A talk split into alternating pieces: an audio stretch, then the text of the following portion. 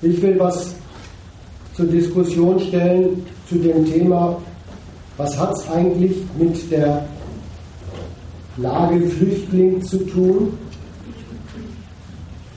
und was hat es auf sich mit dieser Reform der europäischen Flüchtlingspolitik.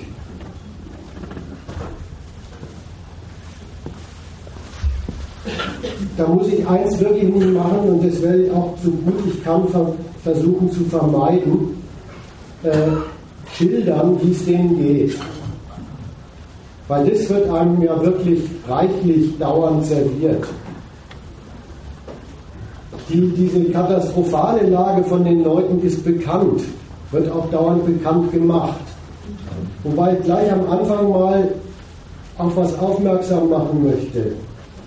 Wenn dann sich der Blick von den Leuten dauernd darauf richtet, jetzt sind schon wieder welche ertrunken im Mittelmeer und das unter Flüchtlingskatastrophe gefasst wird, dann muss ich sagen, dann ist es erschreckend eindeutig zu spät und die Kritik erst recht.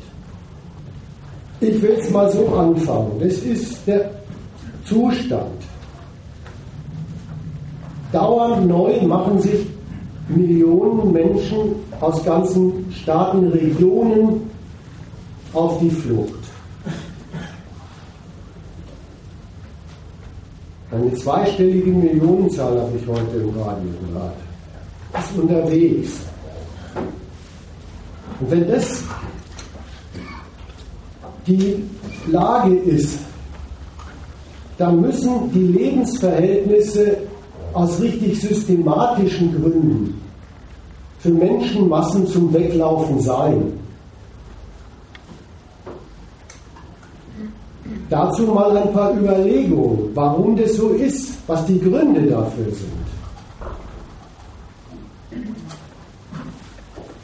Die erste Überlegung geht los mit einem eingerichteten Regime auf der Welt, an dem so gut wie niemand was anstößig findet. Global mittlerweile gründen sich alle Staaten dieser Welt auf Geld, regieren damit, sorgen dafür, so gut sie es können, dass die von ihnen regierte Nation als Quelle solchen Geldes für sie als Hoheiten funktioniert. Die Länder, wo die Leute davonlaufen in Massen, da geht das Staaten gründen sich auf Geld so im Wesentlichen. Die meisten von denen sind welche, da gründen sich die staatlichen Herrschaften rein auf Einnahmen aus dem Weltmarkt, weniger auf Einnahmen aus ihrem eigenen Hoheitsgebiet. Auf Einnahmen aus dem Weltmarkt und auf Geld, das sie im Wege des Kredits von den politischen Mächten dieses Weltmarkts aus Europa, aus den USA, von deren Institutionen, vom Internationalen Währungsfonds, von der Bank bekommen. Darauf gründen sie ihre Staatlichkeit und das, da, dafür ist von Standpunkt dieser Hoheiten ihr Land überhaupt da.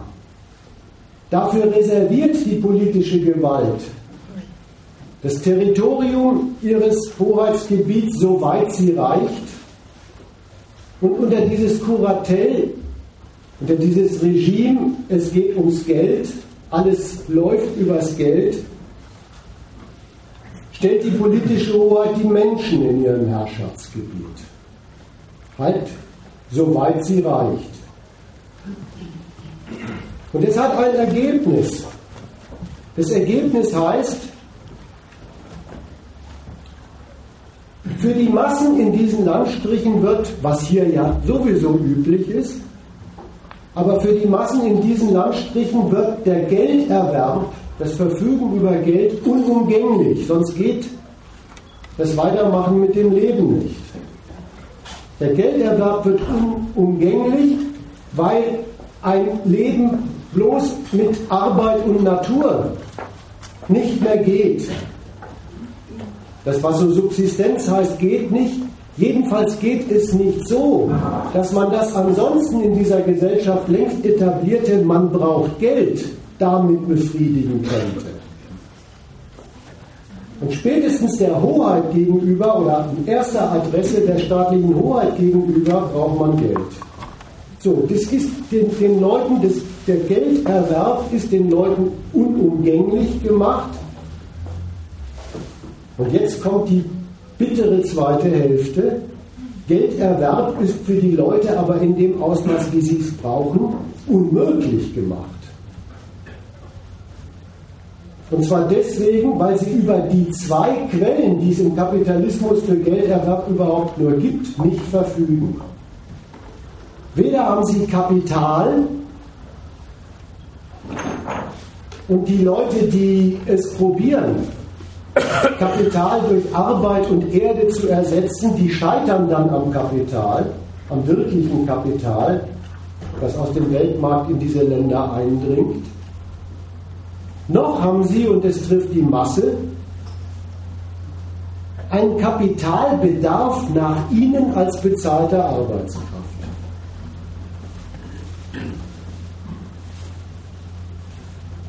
Wer mal eine Fallstudie lesen will, wie es in solchen Landstrichen zugeht, was das Regime von Gewalt und Geldwirtschaft dort ist, den verweise ich auf den Gegenstandpunkt 414, da ist ein langer Artikel über Nigeria. So, das ist das Erste, was diese, was diese Leute systematisch zu dem Urteil nötigt. Meine Existenz in diesem Landstrich geht nicht. Auf Geld angewiesen und Geld verdienen unmöglich.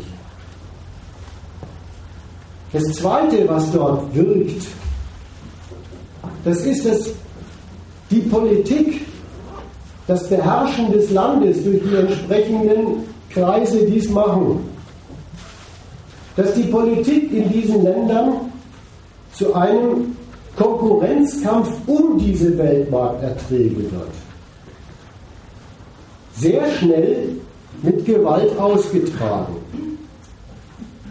Eine Konkurrenz um diese Weltmarkterträge, die halt geht, wer hat die Machtpositionen im Land?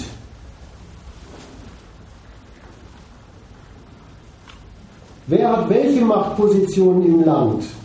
Wer kann welche Quellen im Land, Gebiete, wo Plantagen laufen, wo Rohstoffe abgebaut werden, wer kann die unter seinen politischen Daumen bekommen und damit beteiligt sein an dem Gelderwerb, der in diesen Landstrichen für Hoheit überhaupt geht? Dann gibt es diese sogenannten Bürgerkriege. Das ist natürlich ein Witz, als ob sich da die Bürger den Kopf einschlagen aber sich richtig blutig kommende Konkurrenten um Stücke der politischen Macht, die lassen die Menschen für sich Krieg führen. Und dann gibt es für diese Menschen genau zwei Rollen. Entweder man ist Kanonenfutter auf der einen oder anderen Seite oder man gerät zwischen die Fronten. Und das ist der zweite Grund, bis Leute vollkommen zutreffend sagen, nichts wie weg hier. Solange es noch geht. Das dritte, was systematisch Menschen dazu nötigt, zu sehen, wegzukommen. Das ist, dass es in ganzen Landstrichen mittlerweile den Krieg um die Staatsmacht überhaupt gibt.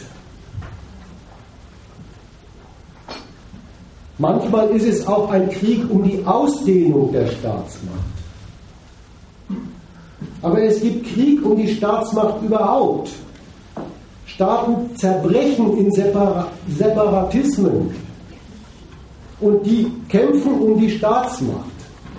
Und mittlerweile gibt es in Landstrichen diesen berühmt-berüchtigten hatten wir hier mal als Gegenstand der Diskussion islamischen Terrorismus, der sich zu diesen Zuständen da unten so stellt, ja, diese Zustände sind ein einziger Anschlag auf ein gottgefälliges gesellschaftliches Leben. Und mit diesem Standpunkt greifen wir so militant wie wir nur können die herrschenden Mächte in diesen Landstrichen an. Das ist übrigens ein Fluchtgrund für Leute. Also auch da gilt es, die Leute sind entweder Partei oder sie geraten zwischen die Fronten. Das ist übrigens ein Fluchtgrund, bei dem ist jetzt endgültig klar, da sind natürlich die hiesigen Staaten, Deutschland, die europäischen Staaten, die Vereinigten Staaten von Amerika in den Fluchtgrund kräftig eingeklinkt. Ich denke nämlich an solche Staaten wie Irak, Syrien, Libyen. Staaten, die von den westlichen Staaten zu einem Kampfgebiet, einem wirklich militärischen Kampfgebiet, gegen dort unliebsame Regierungen gemacht worden sind. Saddam Hussein, Assad in Syrien, Gaddafi in Libyen. Das haben die im Rahmen ihrer Ordnungspolitik, welche Regime wollen sie haben auf der Welt und welche nicht, zu ihrem Kampfgebiet gemacht, fliegen auch noch dauernd mit ihren Drohnen darüber her. Das ist ihr Kampfgebiet gegen Terrorismus. Und die Menschen, die dort leben, sind eben die Betroffenen von diesen Auseinandersetzungen. In all diesen drei Fällen, und das sind, glaube ich, so grob die wichtigsten,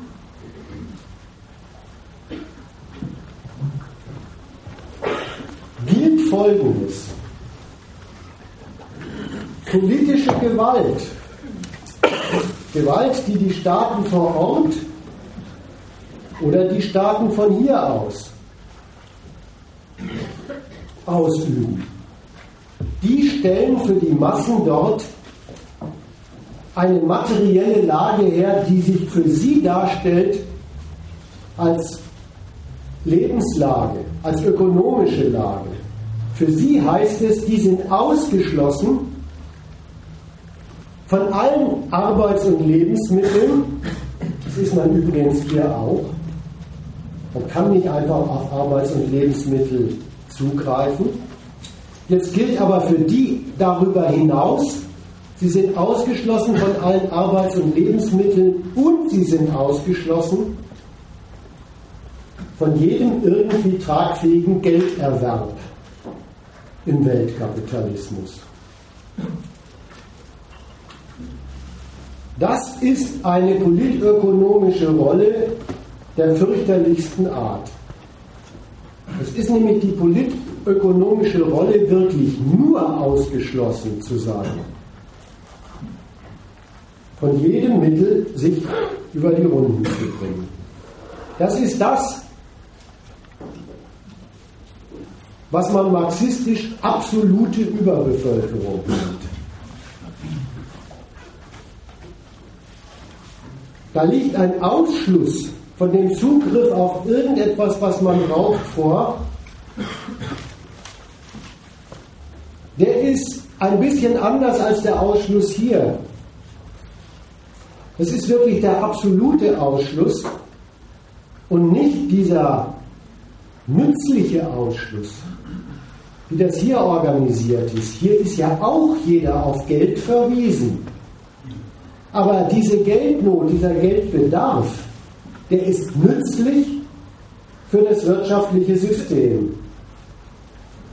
Der macht nämlich den Leuten zur Notwendigkeit, sich für den Gelderwerb an die, die die Wirtschaft betreiben, als Arbeitskraft zu verkaufen und für das Geld, das man unbedingt braucht, die Leistungen auf sich zu nehmen, die das Unternehmen von einem abverlangt, um damit Gewinn zu machen. genau diese Nützlichkeit für die Wirtschaft liegt bei den Leuten, die da unten das Weite suchen, nicht vor. Insofern ist es wirklich diese, dieses Schicksal der absoluten Überbevölkerung, in dem sich der Grund zusammenfasst, warum sich Leute in Massen aus ganzen Landstrichen zum Flüchtling machen. Und da möchte ich schon mal an der Stelle doch die Frage stellen. passt auf so etwas, auf eine solche hergestellte Weltlage von Menschen, passt darauf wirklich das, was Leuten so spontan kommt, gegen das Spontane will ich übrigens auch gar nichts sagen, ich will bloß mal, passt darauf politisch, passt darauf gedanklich. Dieser, dieser Reflex, da muss man doch helfen. Da muss einem doch wirklich wenigstens mal durch den Kopf gehen, was immer man da als Hilfe macht, das hat mit Abhilfe für diesen Zustand nichts zu tun. Ich will also durchaus das nochmal so formulieren. Auch die Sorte Erschrecken, auch die Sorte Kritik, was haben die Leute, wenn sie erstmal auf der Flucht sind für Lebensverhältnisse? Die kommt genau genommen zu spät.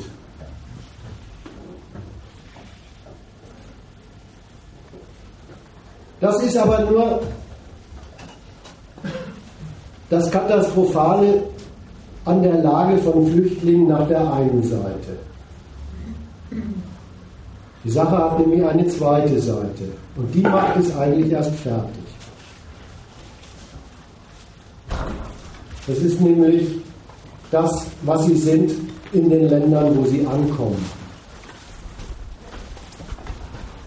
Diese Leute riskieren ihr Leben und die haben also, sage ich mal, gründlichst erwogen und beschlossen, dass da, wo sie herkommen, in ihren Herkunftsländern, keine Aussicht auf Lebensunterhalt besteht. Und jetzt beschließen sie, was ganz Konstruktives eigentlich, sie wollen sich diesen Lebensunterhalt hier erwerben. Hier, wo doch eine Wirtschaft läuft, hier, wo doch politisch halbwegs friedliche Verhältnisse existieren.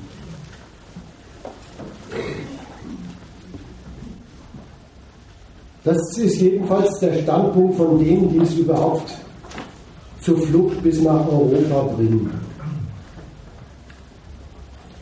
Und diese Leute bekommen jetzt hier, wo sie anlanden, eine Antwort, die finden alle Leute furchtbar verständlich und die ist überhaupt nicht selbstverständlich. Die werden nämlich hier eingetütet als Fälle für humanitäre Hilfe. Klar, ist, wenn die Leute da im Wasser schwimmen und als Seenotrettung rausgezogen werden, dann ist es Hilfeleistung und da was anderes geht auch nicht. Und wenn die dann da in, in, Lampedusa oder so ankommen, dann sind sie sowas von absolut mittellos, dass die natürlich erstmal nur von Hilfe leben können. Aber das ist gar nicht gemeint, bei, sowohl bei Flüchtlingshelfern als auch bei Flüchtlingspolitikern, wenn die sagen, das sind Fälle von humanitärer Hilfe.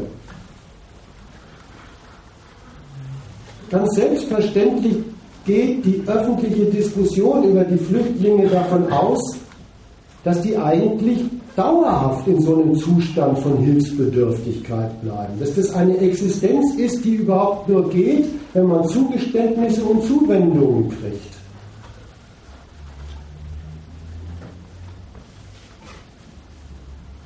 Und das ist ein, da ist ein Urteil drin unterstellt. Das hat einen Ausgangspunkt, der ist gar nicht selbstverständlich. Da ist nämlich als Ausgangspunkt unterstellt, dass der Wille der Flüchtlinge, sich hier einen Lebensunterhalt zu besorgen, hier keinen Platz hat. Dass der nicht zum Zug kommt. Das unterstellen die Leute, die Flüchtlingseinrichtungen mildtätig betreiben und das Rekrutieren Politiker auch ganz öffentlich, wenn sie sagen, das geht ja eh nicht, wie alle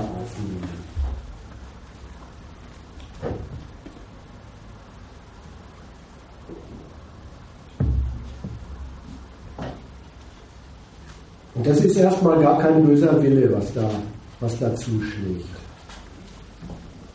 Was ist denn da der Grund für dieses, was denen widerfährt, für ihren Willen, sich einen Lebensunterhalt hier zu besorgen, gibt es keinen Platz.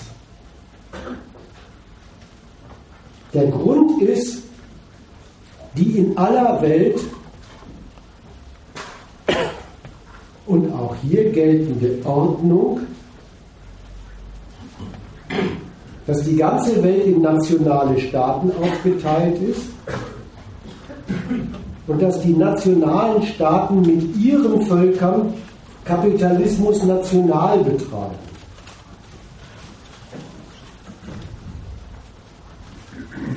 Europas Staaten organisieren dafür überhaupt die Menschen, die in ihren Hoheitsgebieten leben und geboren sind, die dafür organisieren die die überhaupt zu Völkern.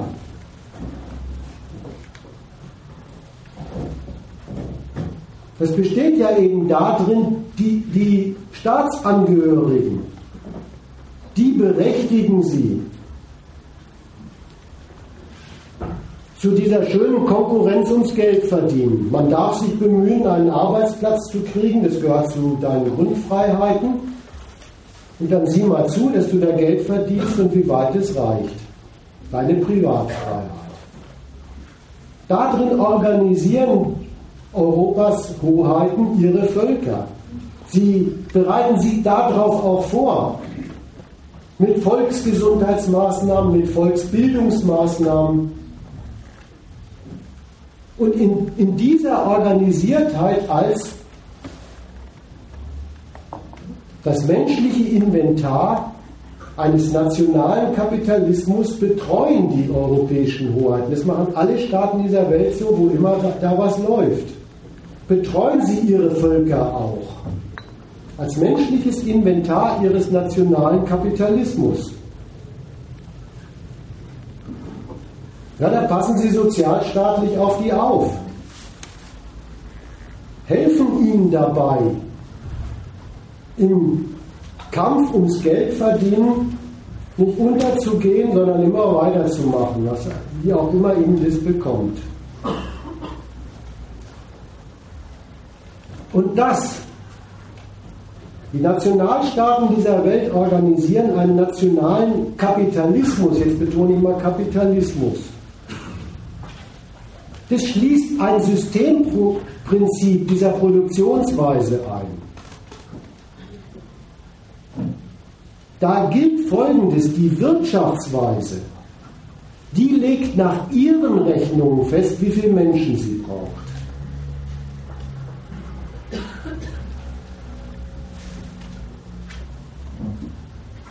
Da definiert in dieser Produktionsweise eben nicht der Bedarf der Menschen nach Lebensunterhalt. Was, wer, wo, wie viel arbeitet. Dann ist es abgearbeitet und der Lebensunterhalt ist hergestellt. Nein, es ist umgekehrt. Die Wirtschaftsweise definiert nach ihren Rechnungen, wie viele Menschen sie braucht.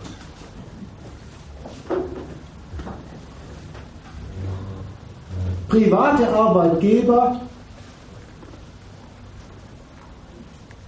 kalkulieren nach ihren Berechnungen, was brauchen sie an rentabler Arbeit für ihre Unternehmen, ihre Nachfrage am Arbeitsmarkt. Öffentliche Einrichtungen kalkulieren nach hoheitlichem Aufgabenbedarf und Haushaltskasse, welche Dienstkräfte sie brauchen und bezahlen, zu bezahlen bereit sind. Und dann ist das Volk, und das weiß eigentlich jeder, der hier lebt, eingeteilt in bezahlte Gebrauchte und die nicht Gebrauchten, die haben bei uns diesen schönen Namen Arbeitslose.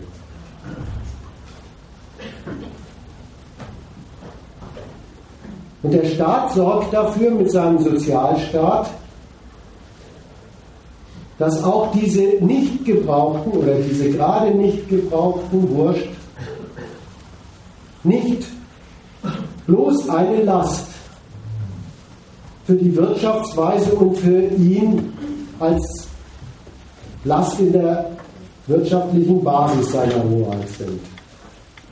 Er sorgt dafür, dass die sich doch nützlich machen in Gestalt einer Reserve. Manchmal sind sie sogar ausgesprochen nützlich zum Senken des nationalen Lohnniveaus, Hartz IV und sowas, alles schon mal angesprochen gewesen.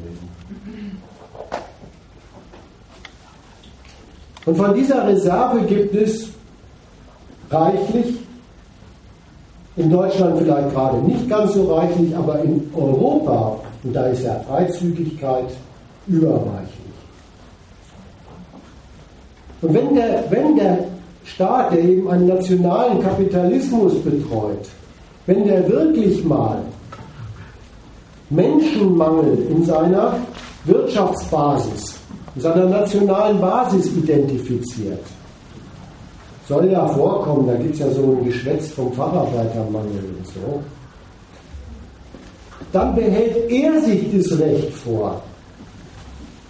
Dann ist er die erlaubende Instanz dafür, dass die Unternehmen sich des mittlerweile existierenden Weltmenschenmarkts bedienen und Zusatzarbeitskräfte dort akquirieren und denen nach seiner Erlaubnis erteilt dann der Staat auch die Aufenthaltsgenehmigung in seinem Hoheitsgebiet.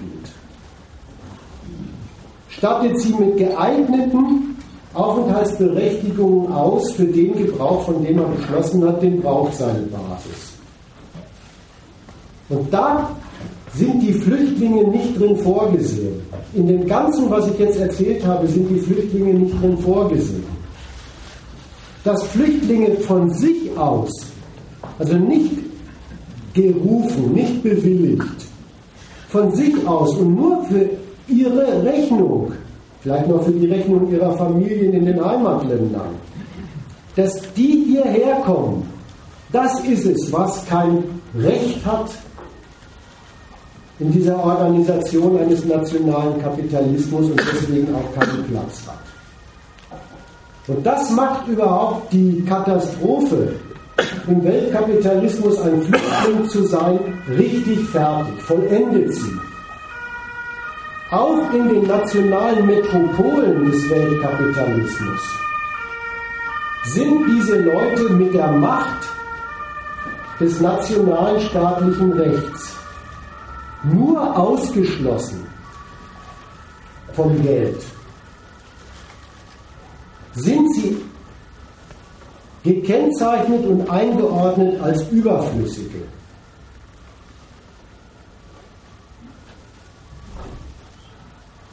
Das schreibt die politische Macht der Zielländer, wo sie hinkommen, an ihnen fest. Das ist es überhaupt, wenn die von der Politik der europäischen Staaten oder auch Amerikas, wenn die von denen in der Rubrik Flüchtling erfasst werden. Es ist nämlich schon eine Art Sonderparagraph, ein Sonderstatus im Recht für Ausländer.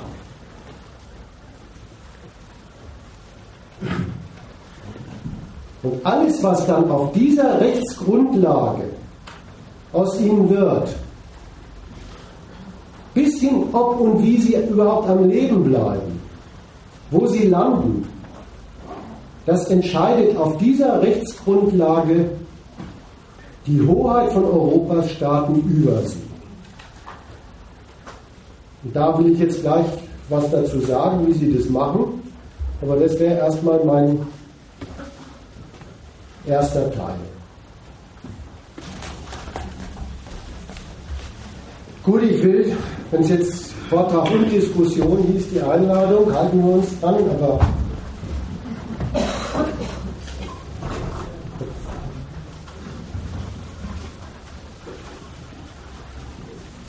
Sonst mache ich erstmal ein bisschen weiter mit dem, was es mit diesem hoheitlichen Entscheiden über diese als Flüchtling festgehaltenen Leute auf sich hat. Was da die maßgeblichen Kriterien sind, was da die Gründe sind.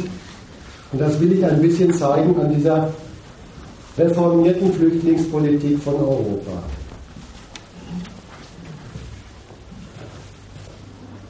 Da habe ich mir als Überschrift drüber geschrieben, Europas Politik der Flüchtlingsabwehr erklärt sich für gescheitert und wird human.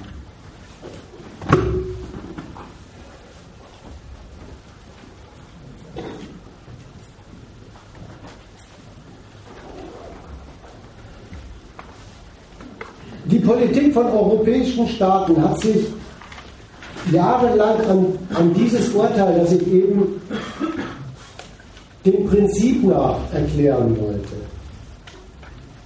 gehalten. Dass Flüchtlinge hier keinen Platz haben.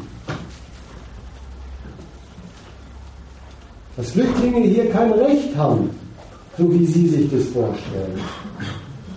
Und das hat die europäische Politik mit aller Macht durchzusetzen versucht. Hören Sie auch nicht mit auf. Also sie haben das mit aller Macht wirklich durchzusetzen versucht, haben halt Grenzsicherung gemacht, diese Zäune, die man da manchmal im Fernsehen zu sehen kriegt, diese Patrouillen auf dem Meer. Haben Rückführung gemacht von den Leuten, die es bis nach Europa geschafft hatten. Haben richtig sich um Abschreckung bemüht. Kommen wir nachher nochmal darauf zu sprechen hat nämlich mit dem Ertrinken dieser Leute im Mittelmeer durchaus was zu tun gehabt. Hat mit allen möglichen Staaten auf der südlichen und nahöstlichen Staatengegend Verträge gemacht, die, die galten dem Festhalten von Leuten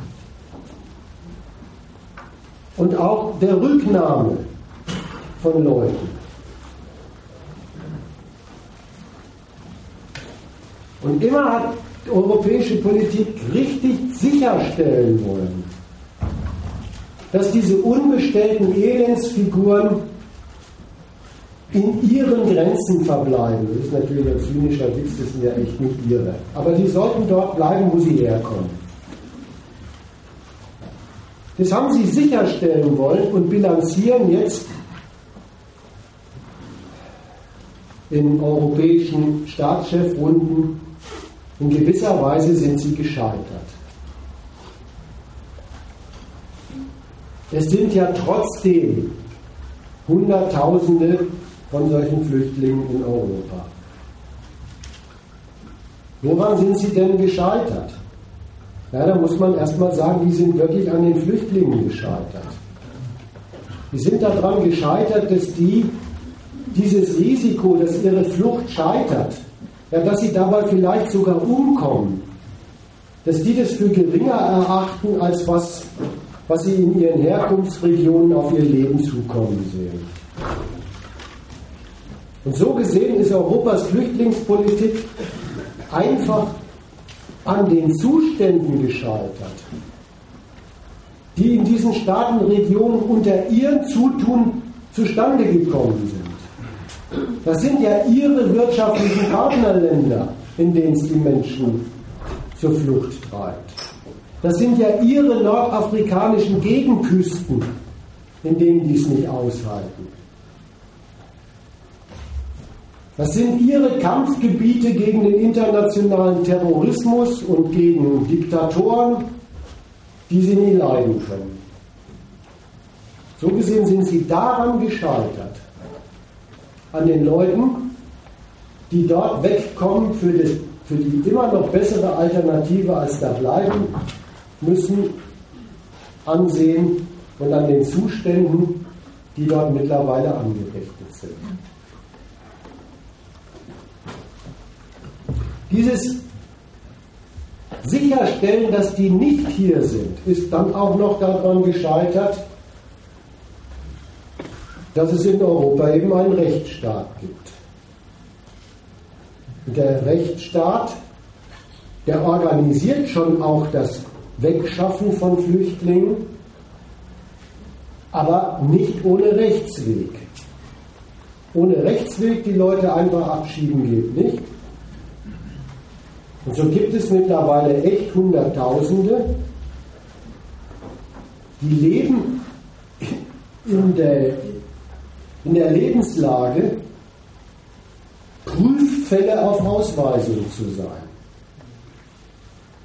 Oder sie leben als mit ihrem Antrag abgewiesene, mit aber gerichtlich geprüften und für zutreffend befundenen sogenannten Abschiebehindernissen. Das Ergebnis für Europas Politik ist eben das, die Menschen wechseln zwar, aber das ändert gar nichts daran,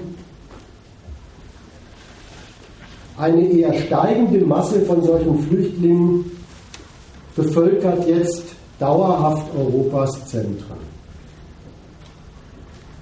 Da sieht sich die europäische Politik herausgefordert und zieht Konsequenzen. Und die Konsequenz, die hat was Stures. Konsequenz heißt nämlich, mit diesen Leuten muss weiter als Flüchtling umgesprochen werden.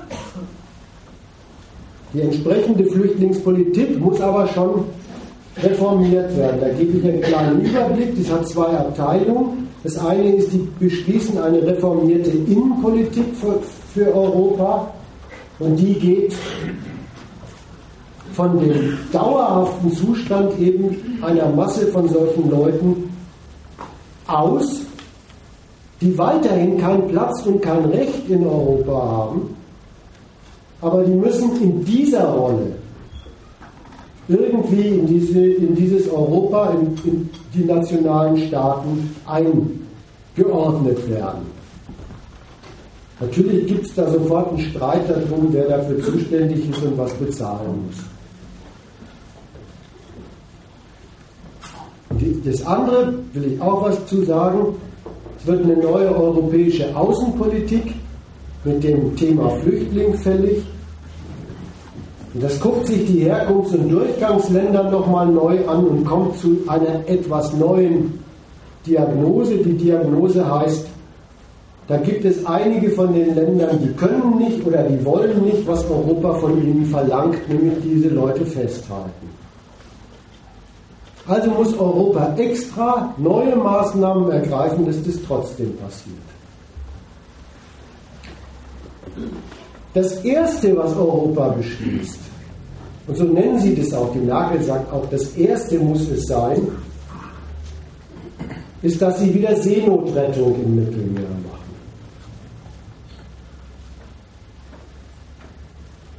Warum eigentlich? Es haben sich viele darüber gefreut, jetzt, also so mitmenschliche Mitmenschen haben sich darüber gefreut. Äh, dass die, dass die Politik jetzt wieder Seenotrettung macht, mit, sogar mit deutscher Marinebeteiligung. Naja, die Politik hat das mehr so gesehen, wenn diese Massen von Ertrinkenden im Mittelmeer das nicht bewirken, was Europas Politik haben will, nämlich dass, dass die Leute, die sich auf die Flucht machen, sehen, das bringt doch nichts. Wir haben da wirklich auf einen Abschreckungseffekt gesetzt. Aber wenn der nicht zustande kommt, dann muss Europas Politik zur Kenntnis nehmen, vor ihren Grenzen ertrinken nur Massen von Menschen.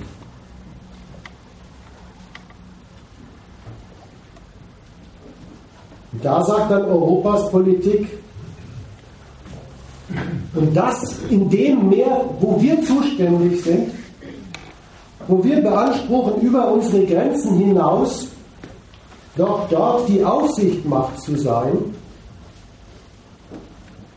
ja, das geht dann doch zu weit. Es wirft ein schlechtes Licht auf unseren Anspruch, dort für alles zuständig zu sein. Und seither machen sie sich wieder zuständig, auch für die Seenotrettung. Und schon wird jeder nicht Ertrunkene sofort im Fernsehen vorgezeigt, vor allen Dingen die, die auf deutschen Schiffen landen, und sind eine Reklame für Europa. Ich mache da mal einen kleinen Exkurs. Und zwar zum Thema Humanismus. Da haben sich ja Menschen gefreut. Ja, jetzt wird, wird, wird äh, wieder Seenotrettung gemacht und haben, haben gesagt, mit dieser Rettung von Menschen aus dem Meer kehre ja endlich mal der Humanismus in die deutsche und in die europäische Politik ein.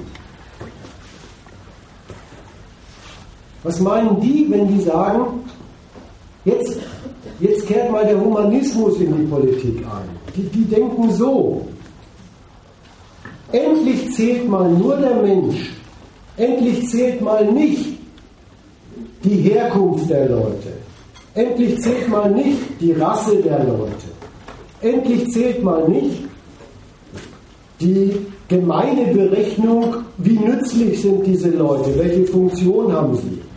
Es zählt endlich mal nur der Mensch. Also so ungefähr denken die, die sich freuen, da hätte, hätte der Humanismus Platz gegriffen. Und es ist was Eigentümliches, was die Leute da machen. Die berichten nämlich über die Lebensverhältnisse, in denen sie leben, was sehr unerfreulich ist. Die sagen, sie kennen die brutalen Maßstäbe, die in diesen, in diesen Lebensverhältnissen herrschen und über Menschen entscheiden. Die wissen, das ist so, da wird man nach Herkunftsländern sortiert. Die wissen, da ist Rassismus unterwegs. Und die wissen auch, bist du nix, bist du auch nix. Also das ist das mit der Nützlichkeit. Das ist denen geläufig und jetzt, jetzt machen sie was ganz Eigentümliches. Die wehren sich nicht gegen diese Maßstäbe, die machen keinen Aufstand gegen diese Maßstäbe, sondern die halten dagegen etwas hoch, von dem sie meinen, dagegen kann doch keiner. Der nackte Mensch. Das ist doch sowas wie das unverfügbare letzte Gut, wo, wo jeder Ja zu sagen muss.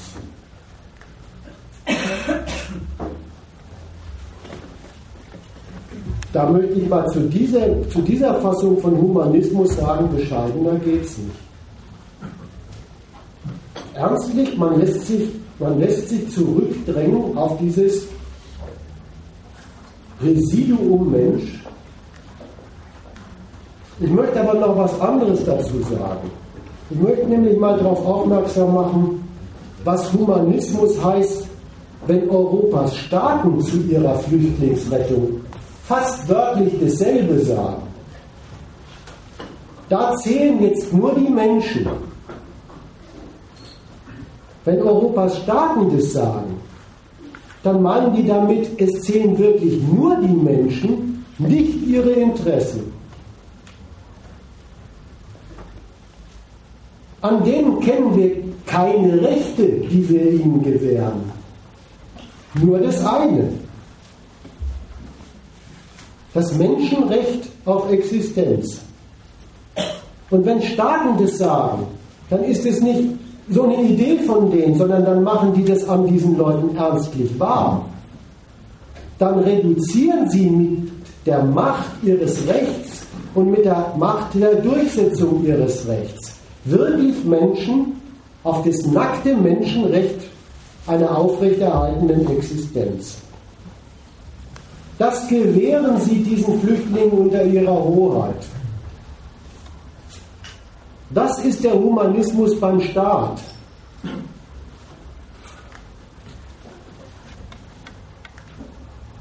Übrigens, was dieses Hin und Her in der europäischen Politik, erst hatten, haben die Italiener da ihr Mare Nostrum-Programm gehabt, wo sie Leute aus dem Meer gezogen haben, dann kam Triton, da haben sie die Leute im Meer ertrinken lassen, jetzt machen sie wieder mehr so ein bisschen mehr Seenotrettung. Was das auch noch über den über die europäischen Staaten einfach so zu Protokoll gibt. In deren Hoheit fällt ernstlich die Entscheidung über Leben und Tod von Menschen. Es liegt nicht nur daran, dass die Schiffe haben.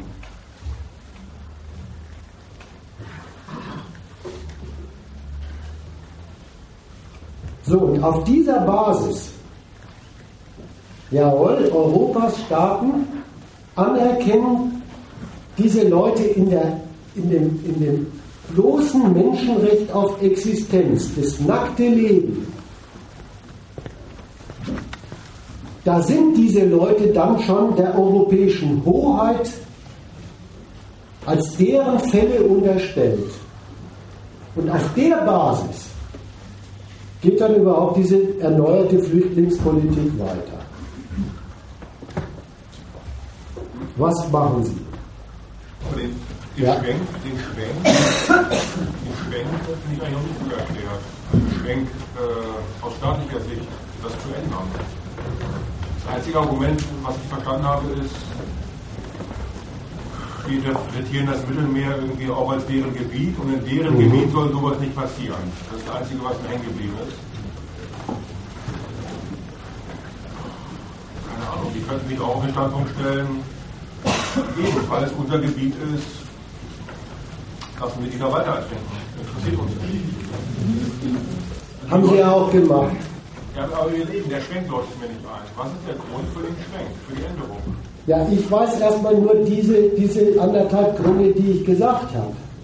Das eine ist die Zuständigkeit, das andere ist der, naja, das, was man sich da als europäische Flüchtlingspolitik bei gedacht hat, die ertrinken zu lassen, äh, hat sich nie eingestellt, nämlich, dass das die Menschen abschreckt an dem Trip übers Mittelmeer, kommen trotzdem und jetzt ertrinken sie.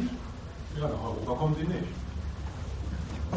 Wie gesagt, das haben sie ja auch gemacht. Ernstlich, das ist eine Güterabwägung. Äh, man muss diese Härte mal sagen. Das ist eine Güterabwägung, wobei das abgewogene Gut wörtlich das Menschenleben von diesen Leuten ist.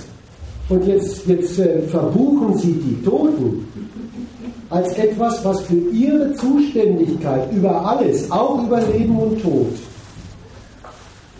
ein schlechtes Licht auf sie äh, wirft. Ja, da sagen sie, machen wir doch lieber unsere Zuständigkeit über Leben und Tod auch im Mittelmeer mit gutem Licht. Die interessieren sich ja sonst auch nicht für Leben und Tod. Oder höchstens ne, die für Kriege, für, für Drohnenkriege da machen. Richtig. Äh, es gab da auch beide Standpunkte.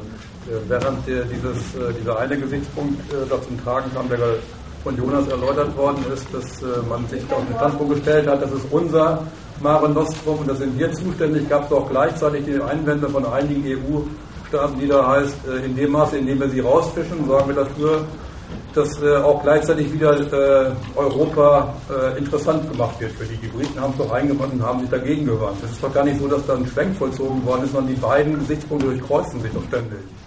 Das ist ein Schwenk, so habe ich es mir jedenfalls erklärt, es ist ein Schwenk in einer Abwägung. Äh, und die, die Frage, sag mir mal den zwingenden Grund, sich in dieser Abwägung auf diese Seite zu äh, schlagen, da, da tue ich mich schwer. Da tun sich die übrigens auch schwer. Das war dein Argument. Das ist aber, das ist aber doch, äh, im Prinzip ist das äh, doppelter, doppelter Zynismus, den, äh, Staaten Europas äh, da praktizieren. Weil sie, sie stellen die Umstände her, mit denen die ab, absoluten Hochwissenden der dritten Welt sich aufmachen, nach Europa mit der Perspektive der weiteren Zementierung dieses Zustandes des, des, des, des absolut Nutzlosen, dem aufgrund der, der Abschottungspolitik, der bisherigen und auch noch auf weiteren Abschottungspolitik, diesen äh, lebensbedrohlichen Weg, der äh, übers Mittelmeer auf sich und die Staaten stecken sich, wie du gesagt hast, zu diesem äh, zweiten Zynismus auf, der Retter der Opfer, die sie eigentlich die, die, die, hergestellt haben, als, als dieses Residuum Mensch. Ja, wobei ich wirklich nicht, nicht den Tonfall äh, betonen möchte, das ist, das ist eine Propagandamaßnahme. Äh, vielleicht sage ich es nochmal so, ich, ich, vielleicht wird es auch im Zuge meiner weiteren Ausführungen noch ein bisschen klar. Dieses, sie anerkennen an diesen Leuten das Menschenrecht auf Existenz. Und jetzt machen sie dafür sogar Maßnahmen. für, den, für, für, für das Geltendmachen dieser Anerkennung des Menschenrechts auf Existenz. Das ist gar nicht bloß eine, ein guter Ruf der Politik, sondern das ist der allergründlichste Einstieg der Politik, der, aller, der allerprinzipiellste Einstieg der Politik, ihre Hoheit über diese Menschen zu erklären. Man, man, sollte, man sollte das, was du genannt hast, als es wirft ein schlechtes Licht auf Europa. Nicht, wie du schon angedeutet hast, allein auf moralische Propaganda reduzieren. Die legen wirklich Wert darauf, dass nicht nur ihr Volk, sondern auch alle anderen Völker, über die sie das sagen, sich herausnehmen, wissen, dass dieses, das zum praktizierten Wertekanon Europas gehört. Nein, wir lassen Leute, die wir nicht brauchen können, verrecken, sondern wir denjenigen, die wir nicht brauchen können, gewähren wir das Recht auf Existenz. Das ist ihre praktische Umsetzung dieser Sorte Moral und das soll man ernst nehmen. Das halte ich für das entscheidende Argument. Ich finde dein Argument richtig, dass Zuständigkeit es allein nicht bringt, weil die Zuständigkeitsargumentation, die ist für alle Maßnahmen die Grundlage, die Europa dort im Mittelmeer praktiziert hat. Ich mache an der Stelle wieder einen kleinen Werbeblock. Es gibt, es gibt einen nicht ganz einfachen, aber sehr wichtigen Artikel im Gegenstandpunkt, der heißt das Menschenrecht. Und in dem, in dem Artikel wird mal erläutert, dass sich ernstlich diese modernen Staaten so prinzipiell aufstellen, dass sie sagen, das ist überhaupt das Recht ihrer Herrschaft, dass sie sich diesen Bezug auf die Leute als Menschen zur Legitimationsgrundlage überhaupt ihres Regierens machen. Und worüber ich heute Abend rede, ist eine ziemlich furchtbare praktische Seite davon. Gar nicht bloß die legitimatorische Seite, sondern eine ganz furchtbar praktische Seite. Es ist nämlich allen Ernstes so, dass das, was die an Flüchtlingspolitik betreiben, es geht wirklich von diesem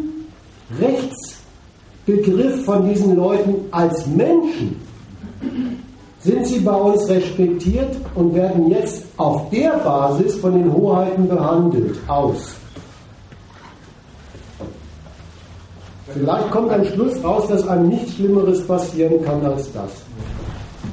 Hm? Äh, eine Ergänzung zu dem, was Per gesagt hat. Du hattest es ja vorhin auch schon erwähnt, das geht ja nach rechtsstaatlichen Prinzipien. Denn dieses Recht auf Existenz gilt ja auch nicht so absolut. Wenn nämlich das Asylverfahren äh, ergibt, dass sie zurückgeführt werden, dann werden Sie ja unter Umständen die Bedingungen, dass Sie denn überhaupt erst einmal für Sie dargestellt haben, erstmal wieder reinversetzt. Das heißt, so absolut will ich sagen, dass Sie ein Recht auf Existenz haben. Sie können leben und vielleicht noch ein bisschen vernünftig leben. Das gilt ja keinesfalls. Gut, und ich möchte, möchte erstmal den Gesichtspunkt nahebringen. Auch so eine Umgangsweise mit den Leuten unterstellt erstmal diese Sorte Grund, aller grundsätzlichsten Zugriff auf diese Leute zu sagen, naja, als Mensch unterstehen sie meiner Hoheit. Sind sie respektiert und gleichzeitig das Objekt der Ausübung meiner Hoheit.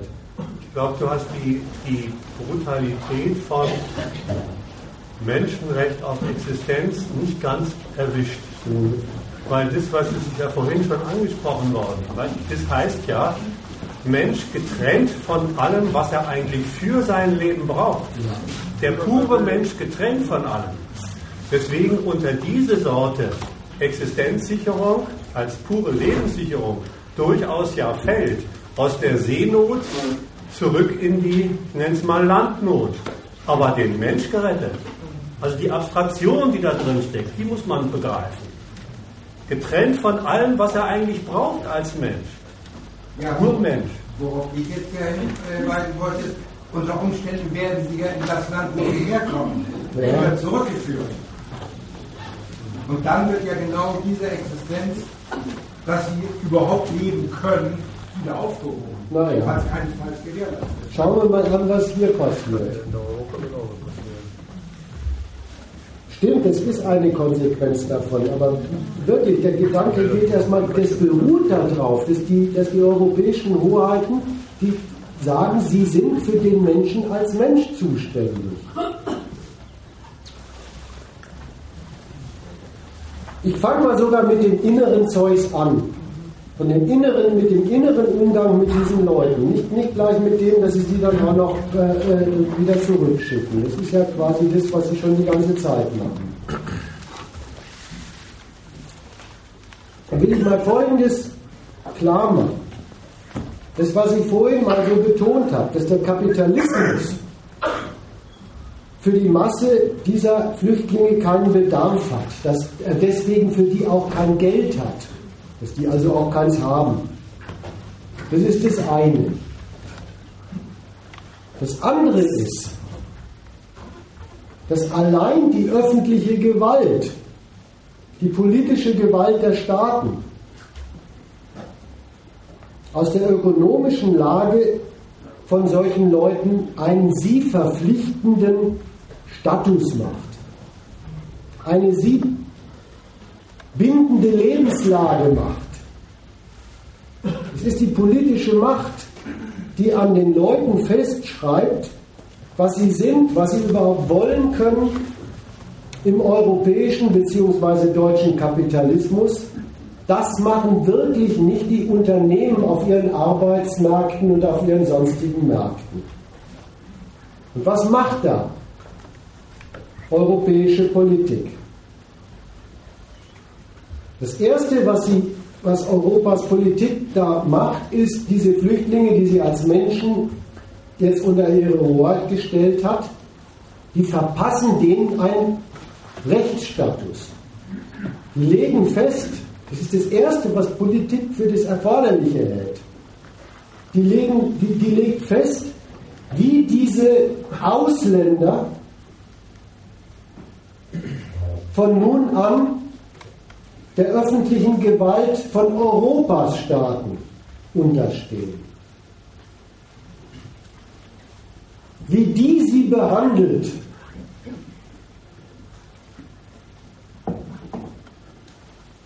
was diese Menschen in Europa dürfen und vor allen Dingen nicht dürfen.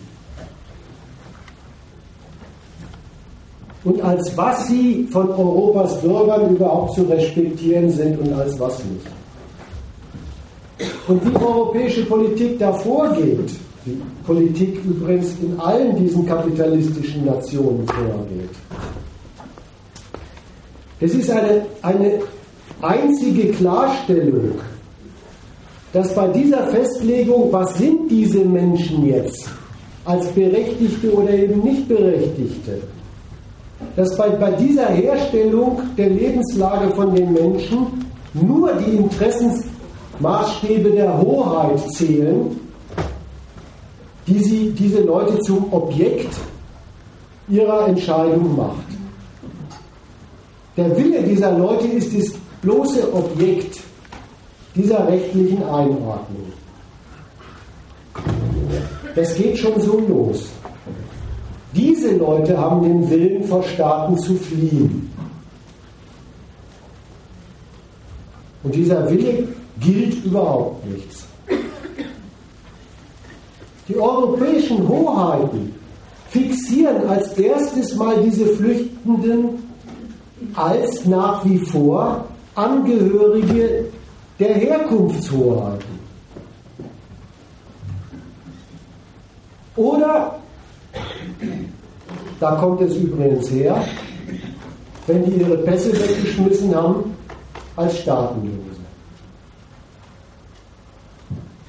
Was damit als erstes an denen festgehalten ist und für sie jetzt verbindlich ist, sie sind und bleiben Ausländer und insofern gehören sie nicht zum Volk hier. Das ist das Erste. Das Zweite, was an denen festgehalten wird, ist, diese Ausländer, diese Flüchtlinge, die sind nicht von den europäischen Staaten, von den Hoheiten hier aus deren Gründen gerufen worden, haben nicht von denen eine Bewilligung bekommen, hier zu sein. Die sind unbewilligt eingereist. Und damit sind sie schon wieder was. Es ist die zweite Bestimmung an ihnen, die rechtlich für sie gilt. Die sind illegal. Das kann man sein. Wenn der Staat es will, ist man das. Und als solche werden sie erfasst. Ja, da wird jetzt sogar mehr Geld dafür ausgegeben, dass man da schnell irgendwie Fingerprints und äh, vielleicht auch noch ein bisschen Speicheltest bei ihnen abnimmt. Kaum, dass sie vom Schiff runterkommen. In dem Rechtsstatus des Illegalen werden sie erfasst und das sind sie da. Die dritte Bestimmung ist in diesem vom Staat jetzt für sie organisierten, das seid ihr jetzt Zustand, dürfen sie was. Sie dürfen ein Wort sagen, das man als Flüchtling als erstes lernen muss. Asyl. Was ist das? Das macht die Leute zum Objekt einer behördlichen Berechtigungsprüfung. Das sind sie dann. Die sind Objekte eines Prüfungsverfahrens, eines Asylverfahrens. Und da möchte ich mal wieder darauf hinweisen, was zählt da überhaupt? Da zählt der Wille der Flüchtlinge gar nichts. Das Asylverfahren, das hält sich ganz und gar an, den, an das außenpolitische Urteil europäischer Staaten über die Staaten, wo die herkommen. Das sind Staaten ganz unter sich. Da geht es darum, wie steht Deutschland, wie stehen die europäischen Staaten zu diesen Herkunftsländern. Wie beurteilen sie die Nützlichkeit, die Günstigkeit, die Freundlichkeit von den Herrschaften dort?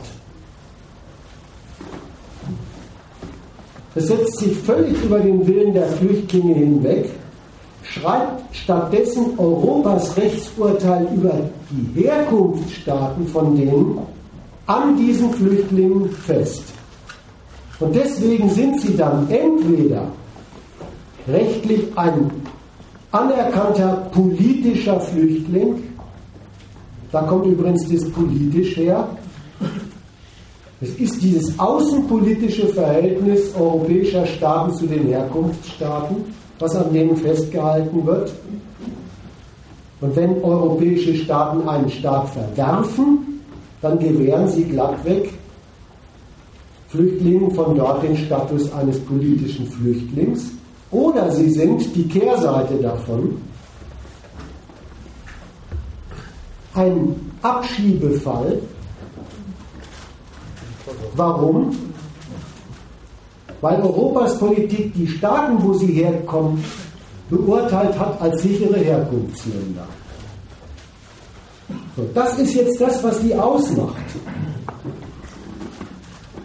Und auf der Basis, da, da macht jetzt europäische Politik eine Reform. Die, die, europäische Reform besteht darin, dass diese Beurteilung der Leute nicht in eins fällt damit, dass sie weg sind. Die schaffen einen Rechtsstatus, der pragmatisch davon ausgeht, dass man Massen von Leuten in die europäische Ordnung irgendwie einbauen muss, an denen Europa erstmal weder ein außenpolitisches Interesse haben, hat, das war das mit dem, wie beurteilen Sie die Herkunftsländer, noch kennen sie einen Bedarf im, im einheimischen Kapitalismus nach diesen Leuten, für die sie sie einwandern lassen würden. Es ist ein irrer ein, ein irrer Rechtsstatus, der jetzt zustande kommt. Es ist nämlich wirklich, sie erteilen pragmatisch Leuten eine Aufenthaltsberechtigung in Europa, erstmal ohne jede nützlichen Pflichten von den Leuten. Und das ist im Übrigen kein Glück für die, sondern ein Riesenpech. Es ist eine, eine neue Sorte Ausnahmeberechtigung für, für, für Ausländer in den europäischen Rechtsstaaten. Und was da an den Leuten festgehalten wird, ist wirklich was rechtlich Unübliches. Rechtsüblich ist nämlich, dass diese Rechtsstaaten, diese wunderbar funktionierenden Rechtsstaaten, Leuten Berechtigungen erteilen, damit sie nützliche Pflichten fürs große Ganze tun. Ja, das ist dieses, du hast das Recht, einen Beruf zu ergreifen, möglichst viel Geld zu verdienen, schau mal, was geht. Und da weiß Politik, naja, wie wird das schon gehen? Geld verdienen kann man nur dann, wenn man die Rechnungen von Unternehmen erfüllt, also kommt Gewinn zustande und für die Nation Wachstum. So, so sind Berechtigungen sonst erteilt. Und wenn man jetzt Leuten eine Aufenthaltsberechtigung ohne nützliche Pflichten erteilt, dann ist es wirklich nur, dann beschränkt man diese Leute wirklich auf das Recht, nur da zu sein ohne Aufgaben im nationalen Getriebe, das heißt aber auch ohne jede Ernährungsquelle im nationalen Getriebe, ohne jede weitere Berechtigung, ohne jedes weitere Mittel. Das ist in diesem, irgendwie kann man es kann ablesen an diesem schönen Rechtsdeutschwort, was ist, was sind die? Eine Duldung. Und dann sagt gleich noch wieder ein Politiker dazu, so nach dem Muster wie vorhin bei der Seenotrettung, wenn wir jetzt einen Zustand, der, also einen Rechtszustand der Duldung haben, müssen wir aber aufpassen, dass es dabei nicht zu einer Aufenthaltsverfestigung kommt.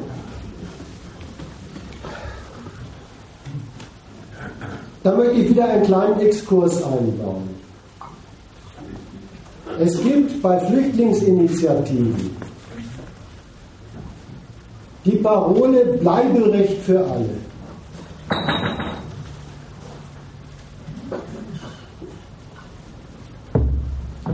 Wie die da drauf kommen, das ist wieder sehr klar, das ist übersichtlich, wie die denken. Die denken daran, dass für diese Leute dauernd über ihnen das Damoklesschwert der Ausweisung schwebt. Und es ist übrigens wirklich etwas von dem, was so unerträglich an deren Lage ist. So, jetzt sagen Sie Bleiberecht.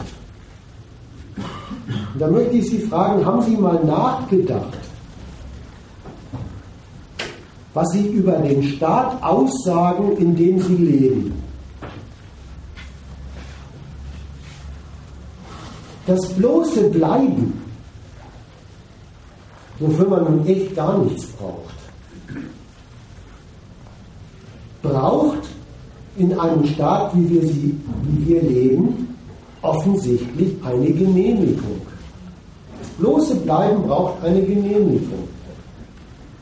Davon gehen die aus und stolpern gar nicht darüber, was sie damit eigentlich zum Besten geben über die Verhältnisse, in denen sie leben. Und das wäre doch mal weitergedacht. Wenn das bloße Bleiben an eine Genehmigung geknüpft ist, dann ist doch klar, dass der Genehmiger das an Bedingungen knüpft. Ja, bloß genehmigen, das wäre die Stempelsteuer nicht wert. Natürlich ist die, die Bleibegenehmigung an Bedingungen geknüpft. Das, das Irre ist bloß, bei diesen Leuten, die Duldung haben, was ist da eigentlich die Bedingung, an der ihr Bleiben geknüpft ist? Die Bedingung ist allen Ernstes, dass die deutsche und die europäische Hoheit dafür sorgt, dass Flüchtlinge nichts weiter dürfen. Sie wirklich nur erstmal bleiben dürfen. Das Bleiberecht in der Hand des Staates, das wirkliche Bleiberecht für diese Leute, das ist genau diese hilflose Existenz von Flüchtlingen, die sie so gründlich zu einem Fall machen, deren Existenz ganz von Zugeständnissen und Zuwendungen abhängt. Das ist das, wovon die Leute so selbstverständlich ausgehen, wenn sie immer wissen, Flüchtlingen muss man helfen. Es ist ein einziges Pech, dieses Recht. Ich habe mich neulich ein bisschen gefreut. Manchmal gibt es Lichtblicke. Man macht, die, man macht die Tagesschau an oder die Tagesthemen waren es, glaube ich, und dann gab es gerade diesen Vorfall da bei Ventimiglia. Die französische Gendarmerie treibt die, die Flüchtlinge nach Italien zurück. Ziemlich grob. Und dann hält allen Ernstes einer von denen ein selbstgemaltes Plakat hoch und darauf steht, we need no food. Der, der hat kapiert, in welcher Lage er gehalten wird. Und hat gesagt, aus der möchte er doch gerade raus.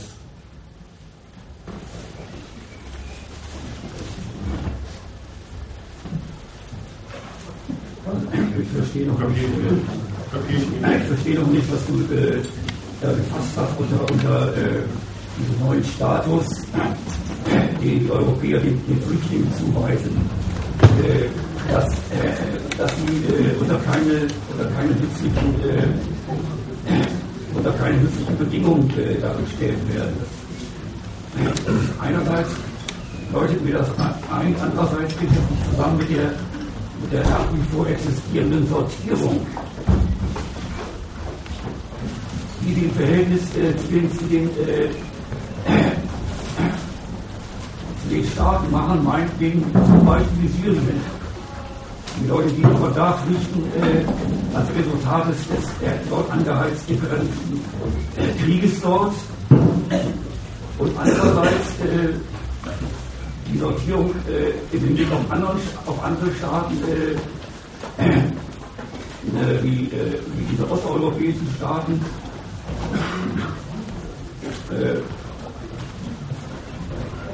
muss ich vielleicht dazu sagen, die gehören, die, die gehören Das eine hatte ich schon, glaube ich, gesagt. Ich habe gesagt, wenn natürlich jemand wirklich als politischer Flüchtling anerkannt wird, dann darf der allen in Deutschland erstmal leben, kriegt dann sogar nach einer gewissen Zeit die Gelegenheit, sich selbst um seinen Lebensunterhalt kümmern zu dürfen, was er dann allerdings auch muss. Und zwar deswegen, weil da eben an ihm ein außenpolitischer Interessenstandpunkt europäischer Staaten Syrien gegenüber durchgezogen hat. Dann ist er ein, ein Beleg dafür, dass sich europäische Politik gegen die dortige Regierung zuständig erklärt für das, was deren Volk ist. Was übrigens heißt, dass er auch diesen Status nur so lange hat, wie dieses Feindschaftsverhältnis zu dem Herkunftsstaat existiert. Da zerrt, übrigens, da zerrt übrigens europäische Politik seit 1990 dran rum. Ja, das, das waren noch flotte Zeiten, wo sowieso klar war, wenn einer aus dem Ostblock kam, dann war er ein, ein äh, Dauerläufer für den Beweis des Unrechtssystems. So, und seit es den nicht mehr gibt und eigentlich äh, europäische und amerikanische Politik sowieso ganz äh, unrelativiert für die Ordnung in der Welt zuständig äh, sind, äh, zerren sie an diesem Asylrecht rum. Sagen, äh, eigentlich möchten sie nicht, dass das ein Anspruchrecht gegen sie wird. Da kommt dieses Ganze mit den, mit den sicheren Herkunftsstaaten her und so.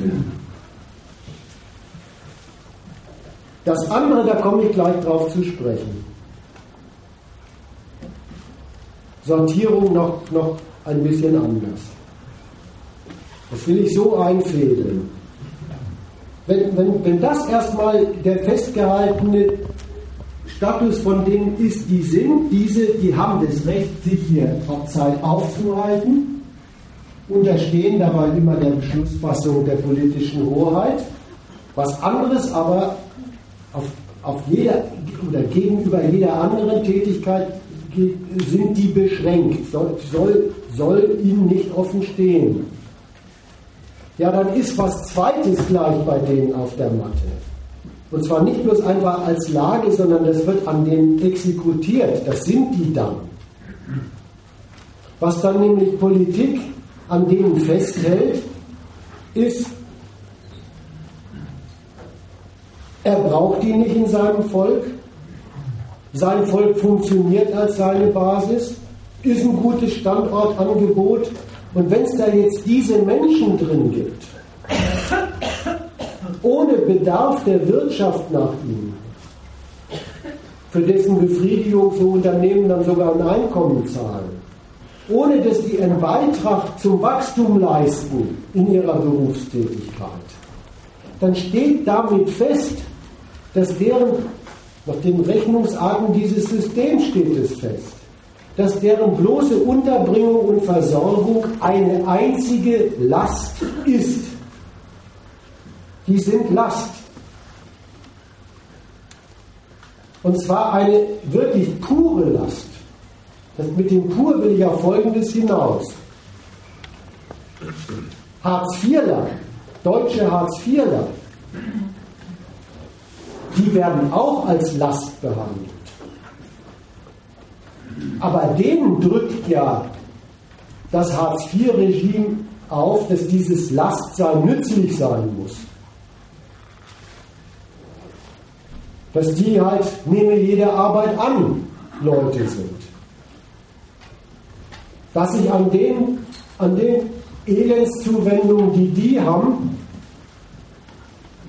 jeder Lohn als viel, viel mehr misst und so weiter. So, das ist bei denen nicht der Fall. Es ist, die sind wirklich Versorgungs- und Unterbringungsfälle, die erstmal richtig festgehalten sind, in denen für nichts gut. Nur Last. Da möchte ich Folgendes klarstellen. Das, das ist nicht eine moralisch hartherzige, gehässige Nachrede diesen Leuten gegenüber. Die gibt es auch. Es ist viel schlimmer.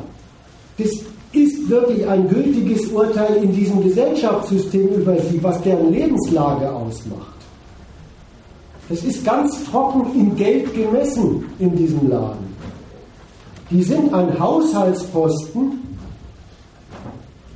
ein Haushaltsposten zur puren, bloßen Versorgung von Nichtverdienern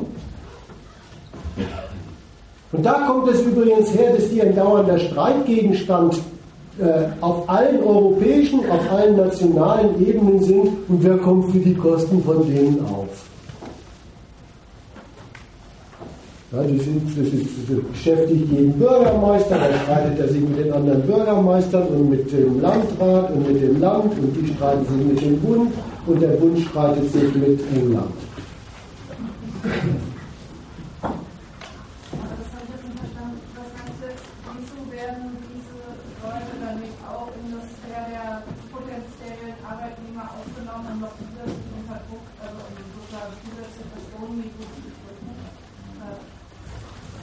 Das geht aus dem hervor, was ich einleitend in meinem ersten Kapitel erklären wollte.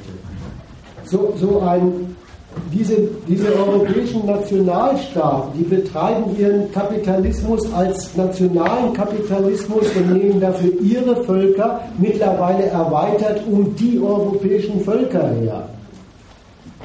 Und wenn Sie da Menschenbedarf haben, dann suchen Sie sich's aus, wen Sie vom Weltarbeitsmarkt bei sich reinlassen. Jetzt kommen die einfach dahergelaufen in ihrer Masse und da sagt die Politik dazu, nicht gerufen, nicht gebraucht. Und das gilt übrigens auch nach den Rechnungen dieser Wirtschaft. Die sind nicht gebraucht. Naja, Moment, aber die Hartz-IV-Empfänger, die Arbeitslosen sind in dem Moment auch nicht gebraucht. Also ich will die Frage eigentlich, die hätte ich mir auch gestellt. Ganz deutlich das nicht ein. Musst ihr auch nicht, weil, weil an der Stelle jetzt berechnen, weil jetzt an der Stelle genau als berechnende Überlegung in der Politik selber diese Frage aufkommt. Erstmal verbuchen Sie sie als Last und organisieren wirklich deren Leben als Last. Und es ist das ist diese Existenz, man ist irgendwo kaserniert und äh, kriegt vielleicht sogar nur Essensmarken. Mittlerweile haben sie sie auf Geld umgestellt und so. Aber jetzt, wo sie dann so, so da drin verbucht sind, kommt in der Politik die berechnende Frage auf, kann man nicht welche von denen doch gebrauchen? Wobei, Aber welche von denen nicht doch gebrauchen? Ja? Wobei ich da äh, äh, finde, man kann jetzt oder muss jetzt auch unterscheiden zwischen Europa und Deutschland. Weil soweit ich die Debatte äh, mitbekommen habe, er, er hat die werte Dame Merkel er schon immer jetzt mal wieder gesagt, auch bezogen auf die Flüchtlinge, wir sind ein Einwanderungsland. Und da ist es ja auch so, dass Deutschland als Werkbank von Europa 30 Prozent der von dem ganzen Kram, der hier hergestellt wird, in Deutschland hergestellt. Er überlegt, ob die, wie da in der Ecke gesagt worden ist, die Flüchtlinge, teilweise sehr gut von dem Regime Assad ausgebildet, nicht äh, auch äh, teilweise ökologisch integriert werden können, sogar ohne diese Zeit, die du zu Recht aus der Vergangenheit angeführt hast, warten zu müssen, sondern er quasi einen Status, einen anderen Status bekommt von fast von heute auf morgen. Naja, ganz so ist es nicht, aber will, auf, auf, die Details kommt es mir wirklich nicht an. Ich will bloß mal Folgendes sagen. Es ist, es, es ist diese, dieser berechnende Blick auf die, kann man nicht aus diesem Heer, von denen, die erstmal in dem, in dem Status untergebracht sind, dürfen hier nur bleiben, sind für nichts gut, mhm. kann man nicht aus denen welche gebrauchen. Ja, und dieses, dieses kann man nicht ausdehnen und gebrauchen. Das hat übrigens als erstes mal den bescheidenen Ziel, kann man nicht welche zur Entlastung der Last machen.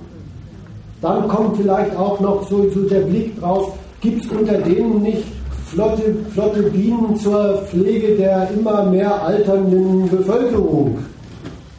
Dann gibt es den Blick, äh, gibt es nicht unter denen welche, wo man Ingenieure für Facharbeiterlohn geben kann und äh, Chirurgen für äh, Krankenhelfergehälter und so. Ja, das, das gibt es dann schon, aber es ist, es ist eben dieser berechnende Blick, ob man aus dem welche gebrauchen kann, der, den, der das Generalurteil nicht aufhebt.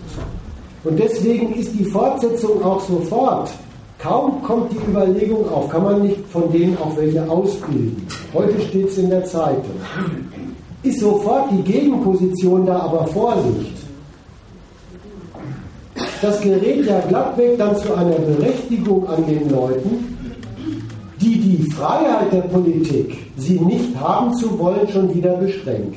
Und am Ende kommen Menschen in der dritten Welt auf die Idee, es gibt hier doch was an Lebenschance zu erringen. Ja, das ist sofort ein Widerspruch, den die Politik sich aber kalt lächelnd vornimmt zu managen. Ich finde das das letzte, letzte Argument ist hat mir besonders eingeleuchtet, was du gesagt hast. Man muss vielleicht nochmal sortieren. Der Standpunkt, den nicht brauchen zu können, ist ein bisschen anderer Standpunkt, als den nicht haben zu wollen. Ja. Der Standpunkt, den nicht haben zu wollen, ist dem Standpunkt, den nicht brauchen zu können, allemal vorgelagert. Das sind die Punkte, die Jonas vorhin entwickelt hat. Ich dachte, was sind denn das? Das sind erstens welche, die gehören sowieso nicht zu uns. Kategorie Ausländer. Zweitens welche, die, gar nicht, die wir gar nicht hergeholt haben, die äh, un, unbewilligt hierher gekommen sind. Deswegen haben sie sowieso von vornherein den Status der Illegalen. Das sind alles Kategorien, die an ihnen einen Status festmachen, der noch weit vor der Frage Brauchbarkeit liegt. Und das ist erstmal wichtig festzuhalten. Und deswegen ist auch der, was der Jonas am Schluss gesagt hat, der Übergang zu äh, nach drei Monaten dürfen Sie, wenn es keine deutsche Arbeitskraft gibt, die den Arbeitsplatz, das heißt dann Vorrangentscheidung äh, oder keine europäische Arbeitskraft gibt, diesen Arbeitsplatz besetzen kann, unter Umständen äh, zur Verminderung der Kostenlast, die der Asylbewerber darstellt, arbeiten. Dann merkt man, das ist alles andere als, als diese, nur dieser Maßstab sind die brauchbar für uns weil denn den Schluss nochmal von, von Jonas. Der Standpunkt, diesen brauchbar für uns, heißt sofort, dann sind sie auch unsere Sozialfälle. Dann sind sie unsere Arbeitskräfte und unsere Sozialfälle. Deswegen habe ich das ja auch in meinem zweiten Unterpunkt zu dieser Innenpolitik untergebracht. Das, das habe ich jetzt unter dem Kapitel, die sind definiert als Last untergebracht. Ja. Ja. Äh, an diesem Hin und Her übrigens, da merkt man was, worauf es dem Starter ankommt. An diesem Hin und Her beispielsweise, wie es heute über diese Azubis da steht. Ja, vielleicht kann man aus denen in Mangelberufen schöne Lehrlinge machen, Wer will denn heute schon für den Apfel sich den ganzen Tag als Malergeselle vergiften? Äh, die vielleicht. Äh, macht man einen Ausbildungsberuf aus dem und sofort kommt der Zwischenruf, aber Vorsicht, Aufenthaltsverfestigung, Vorsicht, dann entstehen an denen als mit dem Ausbildungsvertrag und dem Recht dazu Rechte, die den Durchgriff der deutschen Hoheit auf die am Ende wieder rechtsstaatlich mit Schranken versehen. Ähm, was, da, was da von der Begriff ist, ist folgendes. Der, der will diesen äh, Widerspruch schon managen. Und was der Begriff davon ist, der Staat verteidigt seine hoheitliche Freiheit beim Auswählen und Entscheiden darüber, wer bei ihm einwandern darf weil er es haben will. Und da kennt er, da, da widerspricht dieses partielle Ausnutzen von Leuten, die einfach als Flüchtling gekommen sind. Das widerspricht ein bisschen dem Generalstandpunkt, dass Einwanderungspolitik ganz allein in seine Hoheitsentscheidung fällt. Er entscheidet, wer hier rein darf. Da liegt übrigens auch bei dem, wenn Sie jetzt welche ins Auge fassen, die die Gelegenheit kriegen, sich um ein eigenes Geld bemühen zu dürfen und zu müssen, da liegt der bleibende Gegensatz der Flüchtlingspolitik zu den Massen dieser Flüchtlinge. Deren Berechnung auf Sie wollen sich hier einen Lebensunterhalt erwerben, zählen auch da nicht. Sondern es zählt die Instanz, die aussucht. Hm? Das war ein Argument, dass ähm, jedes Recht, das Ihnen daraus erwachsen könnte, dass Sie einen solchen Vertrag haben, das gleich wieder abgewehrt werden soll. Genau. Weil das ja schon die Eingliederung in die normale Tour des Verhältnisses von Rechten und Pflichten wäre, die eigentlich nur im Inländer zustehen. Also will man, will man sie benutzen, aber ohne dass ihnen durch die Benutzung die Rechte zufließen, die, die sonst aus Benutzung folgen. Hm? Äh, bisher kam der, dieser diskriminierende Ausdruck Wirtschaftsflüchtling gar nicht vor. Machst du da einen Unterschied oder so? Weil es gibt ja genug äh, touristische Arbeitnehmer aus osteuropäischen Ländern, die ja auch äh, überhaupt keinen Status haben, Rumänen, Bulgaren und so. Also der Ausdruck Wirtschaftsflüchtling, der stammt ein bisschen aus einer Zeit, wo die europäische Politik in Sachen, in Sachen Ausländern noch ein bisschen lockerer unterwegs war, wo sie, wo sie der Auffassung war, das haben wir gut im Griff. Das war nämlich so, alle, die, die, die, die sie nicht genehmigt hat als politische Flüchtlinge, waren sofort abgestempelt als welche, die ja bloß aus wirtschaftlichen Gründen kommen und damit waren sie welche, die ein Asylrecht nicht verdienen. Das war der Wirtschaftsflüchtling. Und jetzt, jetzt richtet sich diese europäische Politik eben darauf ein. Das ist diese Reform. Dass dieser Standpunkt, das sind ja bloß Wirtschaftsflüchtlinge, also wird man sie wieder los, sich so nicht einfach durchziehen lässt.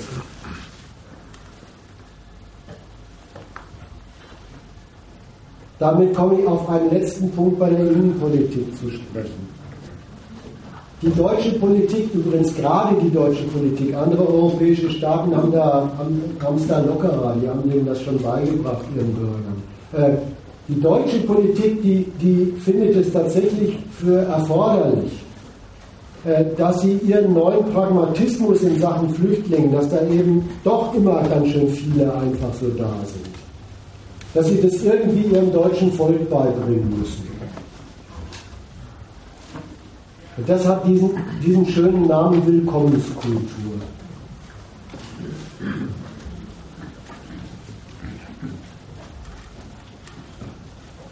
Also Flüchtlinge, ja, die brauchen das bestimmt nicht. Und die können daran auch nichts gebrauchen. Was, was sollen die denn damit anfangen, dass irgendwelche wildfremden Deutschen ihnen gegenübertreten und sagen, hallo Fremder? Dann rotten sie sich zu 1500 auf dem Marktplatz in Bremen zusammen, zeigen auf sich und sagen, wir sind die Willkommenskultur. also absurd. Die Flüchtlinge brauchen das nicht, für die ist das aber auch gar nicht gemacht. Um die geht es eigentlich bei diesem wirklich von der Politik von oben angezettelten Zirkus. Es braucht eine neue Kultur, eine neue Kultur den Fremden gegenüber. Da geht es nicht, sondern es geht um die Deutschen. Es geht um das deutsche Volk. Das deutsche Volk hat von seinem Staat was gelernt. Es hat gelernt, es gibt einen ganz wichtigen Unterschied auf der Welt. Das ist der Unterschied zwischen Eingeborenen und, den anderen. Das sind die Fremden, das sind die Ausländer. Das haben sie gelernt. Dann haben sie mühselig gelernt. Das fällt so einem nationalen Gemüt gar nicht leicht. Dann haben sie mühselig gelernt, dass es schon Ausländer in Deutschland gibt. Das ist, wenn Ausländer in Deutschland gibt, es aber immer so eine Art Ausnahmegenehmigung ist. Und dass es diese Ausnahmegenehmigung nur dann gibt, wenn garantiert ist, dass die Deutschen Nutzen generieren. Entweder eben als diese berühmten Arbeiter, die die Arbeiten machen, die angeblich in Deutschland nicht gern macht, oder Deutschen Nutzen generieren, indem sie mal zeigen, was für ein freies Land wir sind und wie unfrei es ist, wo die herkommen. Ja, so, so hat man das gelernt als Deutscher. Und die werden jetzt wirklich ein bisschen umerzogen. Die sollen jetzt wirklich Willkommen sagen zu Migranten und zwar allein deshalb, weil die nun mal da sind. Und zwar in diesem Geist, weil die nun mal bei uns sind. Mehr müssen sie dann auch wieder nicht machen, wenn Willkommenskultur ist. Aber das gehört sich. Und genau genommen wird an diese Willkommenskultur beigebracht, nicht als das gehört sich den, den Migranten gegenüber, sondern das gehört sich Deutschland gegenüber. Das gehört sich Europa gegenüber. Das gehört sich Bremen gegenüber. Ein guter Bremer sagt ja, nicht nur zu Lapskaus, sondern zu Migranten.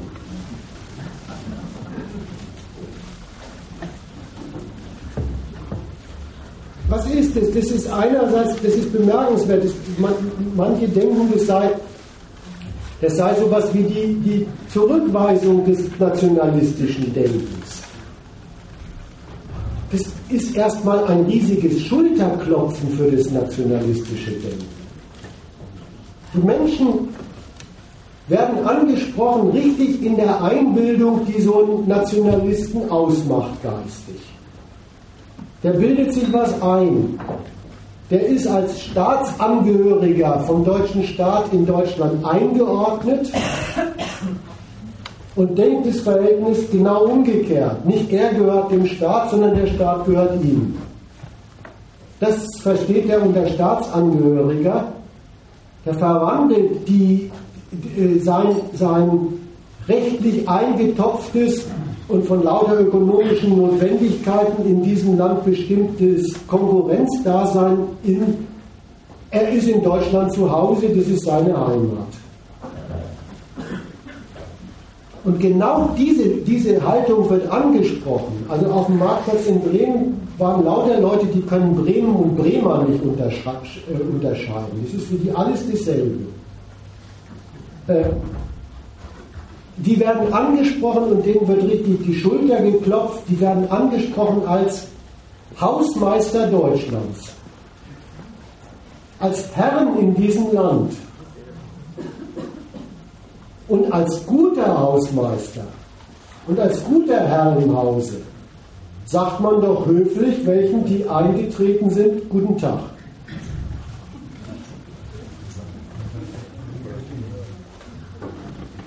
Übrigens, vollkommen klar, ja, man denkt sich dabei, und es wird überhaupt nicht, nicht äh, in Frage gestellt, sondern bestätigt, es wird aufgerufen. Man denkt sich damit selbstverständlich als Deutscher oder als Bremer und denen, denen man guten Tag sagt, von denen hält man nur eins fest, das sind Fremde. Das ist das eine. Das andere ist aber, eine Korrektur findet schon statt. Dieses Respektieren, diese, dieses, ja, ja, die sind jetzt da, guten Tag, von, von Ausländern, von Migranten, das soll sich jetzt der deutsche Knochen ernstlich ohne Berechnung mit ihnen angewöhnen. Der soll dieses mit dem nur, wenn sie deutschen Nutzen generieren, mal weglassen. Der soll es praktizieren, weil es die Güte Deutschlands zeigt und den Hausmeister von Deutschland ahnt. Das will deutsche Politik den Leuten beibringen, weil sie ja selber diesen neuen Pragmatismus pflegt. Es sind nun mal viele da, auch wenn wir sie nicht gerufen haben. Und übrigens, indem sie das durchsetzt, den, den Leuten abgewöhnt nach dem, warum dürfen die das? Wofür sind die da?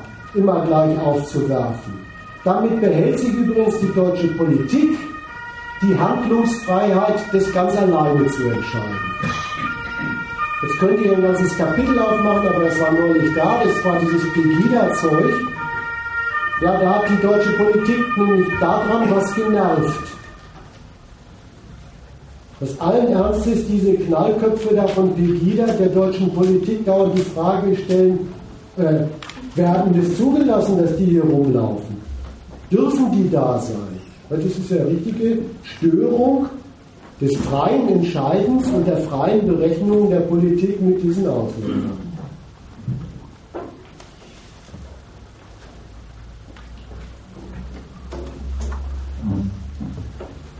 Das innenpolitische Teil der Flüchtlingspolitik.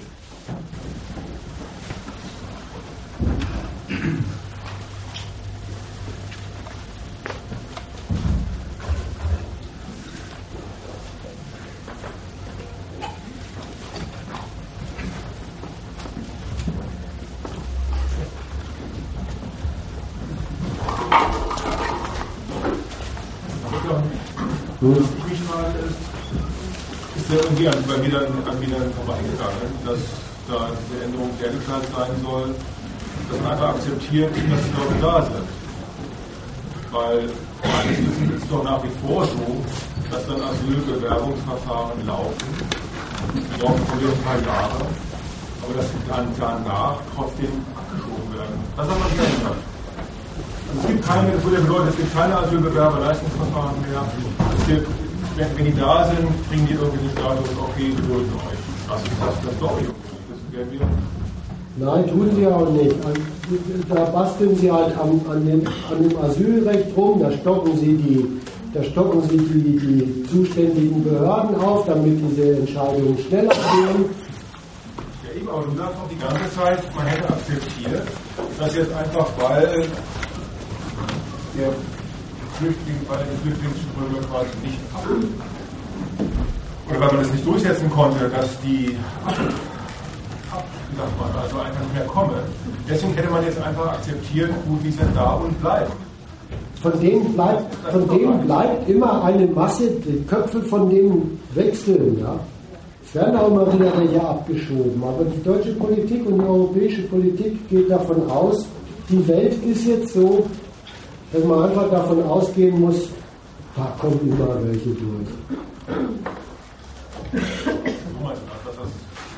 Das macht, das, deswegen habe ich da das Fremdwort Pragmatismus gesagt. Auch überlässt man. Hm?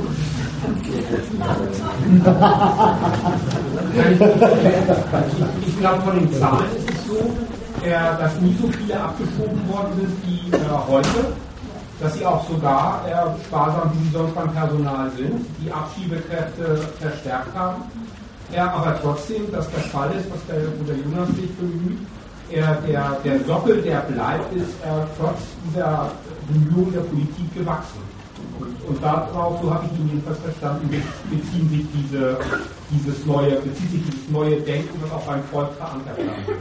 Und jetzt, jetzt organisieren sie halt ihre Republik um. An denen, an den Flüchtlingen machen sie das. Das bringen sie aber auch ihren Völkern bei und treffen Maßnahmen, äh, dass, dass der wohlgeordnete politische, rechtliche, soziale und wirtschaftliche Betrieb in Europa weitergeht und jetzt diesen Kollateralschaden des Weltkapitalismus nebenher mitversorgt. Vielleicht auch mal was draus macht und so. Das ist wirklich die, das ist die Tour, die sie da installieren. Und das ist ja auch das, was der normale Nationalist jetzt irgendwie, ja, ja, dann ist es eben so.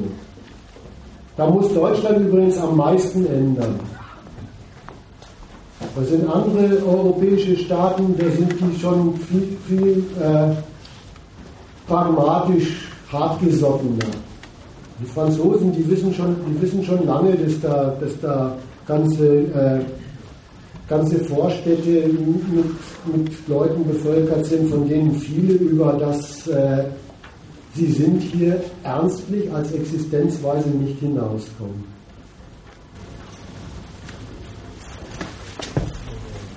Ich wollte noch eine Ergänzung zu dem Punkt Willkommenskultur machen. Das ist ja auch ein Beitrag zur Propaganda in Sachen, man hat es gut getroffen, dass man in einem erfolgreichen Kapitalismus lebt. Und die Flüchtlinge sind ein einziger Beweis dafür, wie gut man es getroffen hat, wenn man an einem Land lebt, wo das Geschäft gelingt, statt in welchem, wo sie keins zustande bringen. Ich will auch noch einen Nachtrag zur Willkommenskultur machen. Ähm, du hast von den normalen Nationalisten geredet. Naja, die normalen Nationalisten sortieren sich in Braun und Bunt sind beides normale Nationalisten. Und man muss erstens festhalten, dass das, was der Jonas als dieses Volkserziehungsprogramm Willkommenskultur entwickelt hat, natürlich bei denjenigen, also beispielsweise Pegida, wiederum Wasser auf ihre ausländerfeindlichen Mühlen ist. Muss man einfach sagen. Das ist das Erste. Das Zweite ist, äh, bei, bei, diesem Volkserziehungsprogramm wird, wird nicht nur gesagt, naja, die Deutschen sollen sich mal ein bisschen, bisschen anders aufstellen gegenüber den Migranten, die sollen äh, äh, den, den Baseballknüppel und die, die Beschimpfungen wegtun. Es ist ja nicht nur das, sondern es wird ja von den europäischen Staaten auch gesehen. Und das ist übrigens auch einer der entscheidenden Gründe, warum sie in der Lastenverteilung so einen Streit haben, dass diese Flüchtlingsmassen, die sie nicht so einfach loswerden können. Wasser auf die Mühlen von ausländerfeindlichen, antieuropäischen Kräften in Europa Ihr kennt die alle, die muss man nicht benennen. Le Pen, der will das, ähm, hier ist es Pegida mit Übergängen zur AfD in den Ostzonen und so weiter und so fort.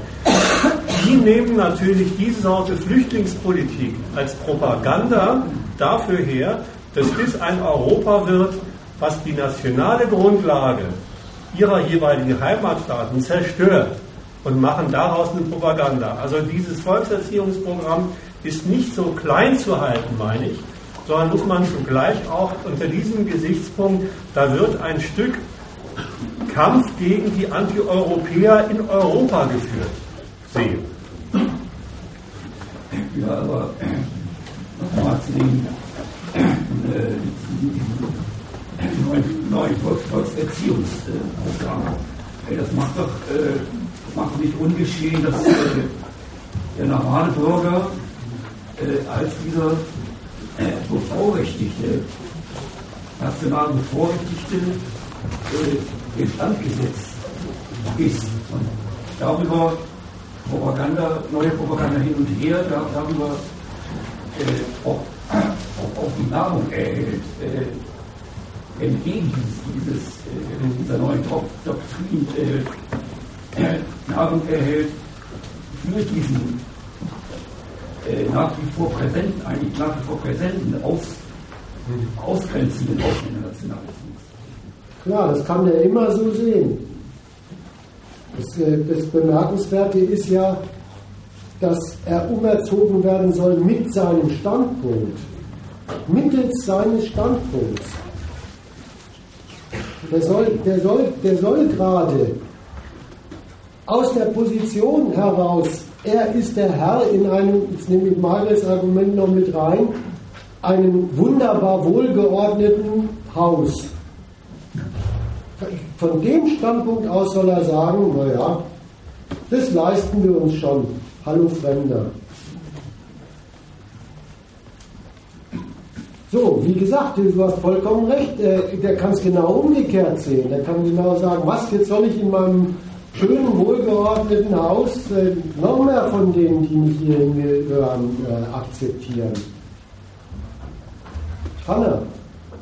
Was diese europäische Seite anbelangt, das ist ja auch lustig. Ja? Also, äh, es ist in der Tat auch gegen diese Anti- Anti-Europäer in all diesen Vaterländern in Europa äh, äh, ge, gewandt. Und äh, da, macht, die, macht, die, macht die Politik der europäischen, die wirkliche Politik der europäischen Vaterländer auch eine interessante Maßnahme.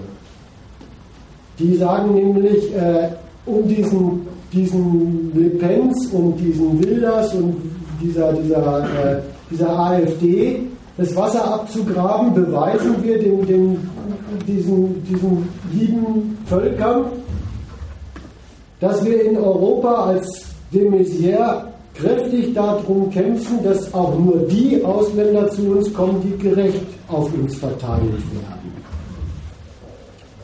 Und dann sollen sie nach diesem heldenhaften Kampf vom de Maizière, dass, äh, dass auch äh, Leute, die aus Afrika kommen, sich unbedingt gefälligst in Estland wohlzufühlen haben, äh, dann sollen sie, sollen sie einsehen, naja, dann, die dann noch zu uns kommen, das ist hier gerecht.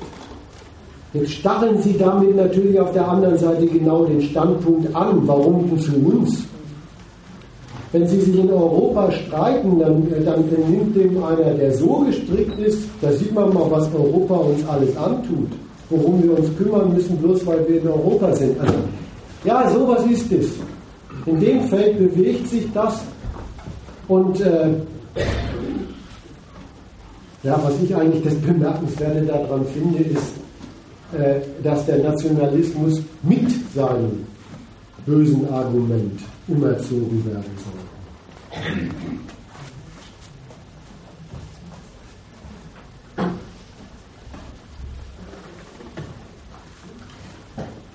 Mal noch ein paar Überlegungen zu der Außenseite davon. Da kommt übrigens das Argument nochmal vor, wo der Pragmatismus herkommt. Kommt nämlich jetzt gleich nochmal noch mal vor. Aber eins erstmal als Einstieg da, da rein. Ist, ist, ist schon klar, dieses pragmatische Einsortieren von den Flüchtlingen in Europa macht wirklich aus ihnen Leute, die eine Last sind. Hält das an ihnen fest, macht das zu ihrer Lebenslage. Und, und wenn das das ist im Prinzip, dann darf man sich überhaupt nicht wundern, dass wenn, Europäisch, wenn der Europäische Rat der Regierung zusammensitzt und beschließt, was müssen wir in unserer Flüchtlingspolitik neu machen, dass 15 von den beschlossenen 17 Maßnahmen der Vermeidung von Flüchtlingsströmen gewidmet sind. Der Vermeidung von Flüchtlingsströmen gewidmet sind. Da, da die, aus der bunten Ecke kommt dann die Frage, Wieso denn nicht wenigstens halbe halbe? Das liegt daran, dass die innere Politik die ja selber als Last festhält. So, was ist es eigentlich? Vermeidung von Flüchtlingsströmen. Gar nicht gleich in die Maßnahmen gehen, sondern mal das Prinzip widerlegen. Vermeidung von Flüchtlingsströmen, das ist ein politischer Instrumentalismus gröbster Art. Das ist ein, ich beharre auf meinem Anspruch gröbster Art. Vermeidung von Flüchtlingsströmen, das, das, das geht nämlich so. Wenn, wenn Europa will, verlangt, dass Leute in den Grenzen ihrer Herkunftsländer bleiben oder festgehalten werden, dann sind ja die Gründe zur Flucht, also warum die Leute dort nicht bleiben wollen, warum sie dort, wo sie sind, keine Aussicht auf ein Leben sehen und deswegen abhauen. Die Gründe zur Flucht sind unterstellt, sonst müsste man sie ja nicht halten. Dann würden sie ja gerne bleiben. Also die Gründe von denen sind unterstellt, bleiben unterstellt und werden einfach für egal erachtet. Die Wirkung soll nicht rauskommen. Vermeidung von, von, von Flüchtlingsströmen, das ist auch gegenüber den Staaten, aus denen diese Leute kommen, ein Instrumentalismus gröbster Art. Das sind nämlich auch die Gründe dieser Staaten, Massen von ihrer Bevölkerung nicht gebrauchen zu können, ja, sie als Störung zu behandeln. Die sind unterstellt und für egal erklärt zweimal verlangt unter dieser Parole Vermeidung von Flüchtlingsströmen Europas Politik ein Trotzdem. Ein Trotzdem sollen sie bleiben, sollen sie wegbleiben, sollen sie weg. Es ist richtig, der Standpunkt europäische Politik bearbeitet nur, was sie interessiert. Die unerwünschte Wirkung dieser Leute auf Europa. Die widmet sich ganz dem Problem, das Flüchtlinge an Europa anrichten. Das ist das Flüchtlingsproblem europäischer Politik. Das Problem, das die Flüchtlinge in ihren Herkunftsländern haben und lösen wollen mit Flucht, dass sie da keine Existenz haben, das, das geht europäische Politik nichts an für dieses Ergebnis dieser wunderbaren Staatenwelt des globalen Kapitalismus, sagen Sie, sind die Herkunftsländer verantwortlich. Also daraus folgt ein Schluss. Wenn Vermeidung von Flüchtlingsströmen trotzdem zu gehen hat und das politisches Anliegen Europas ist, dann ist das ganze Programm notwendigerweise ein einziger Gewaltauftrag. Dann ist es ja ein Programm, das von vornherein gegen den Willen dieser Flüchtlinge geht. Und das ist dann auch ein Programm, das sich durchaus kritisch stellt gegen die vorhandenen Gewaltverhältnisse und Staatenverhältnisse in diesen Herkunftsregionen. Aber dieser Auftrag soll erledigt werden, dieser Gewaltauftrag soll erledigt werden. Er soll erledigt werden von den Staaten vor Ort. Vielleicht müssen NGO dabei mitmachen, also nicht Regierungsorganisationen dabei mitmachen. Vielleicht müssen sie es sogar alleine machen. Oder er muss erledigt werden durch europäische Machtorgane selbst gewissermaßen in grenzüberschreitender Ersatzvornahme. So, also ich habe eben gesagt, dieser Instrumentalismus, der ist rücksichtslos gegenüber den Herkunftsstaaten, den Flüchtlingen sowieso, aber auch den Herkunftsstaaten. Aber so, von dem Standpunkt, dieser Auftrag soll erledigt werden, kommen dann die Zustände in den Herkunftsstaaten doch in den Blick europäischer Flüchtlingsaußenpolitik. Es ist ein Blick, der diese Staaten gleich unter dem, was leisten die für unser, für unser Ansinnen, begutachtet und sortiert. Was taugen die für die Kollaboration mit der europäischen Flüchtlingspolitik? Das ist auch ein interessanter Maßstab, einfach mal darunter Staaten zu begutachten. Und an diesem Maßstab scheidet Europa, scheidet europäische Politik die Staaten auch ein bisschen und unterscheidet auch sein Vorgehen. Da gibt es den einen Fall, die werden von Europas Flüchtlingsaußenpolitik ins Visier genommen als welche, die können doch, die sollen auch. Herkunfts- und Durchgangsländer sollen diese europäische Aufgabe erledigen. Und da ist Europas Politik sogar zu einem Angebot bereit. Wird ein bisschen großzügig.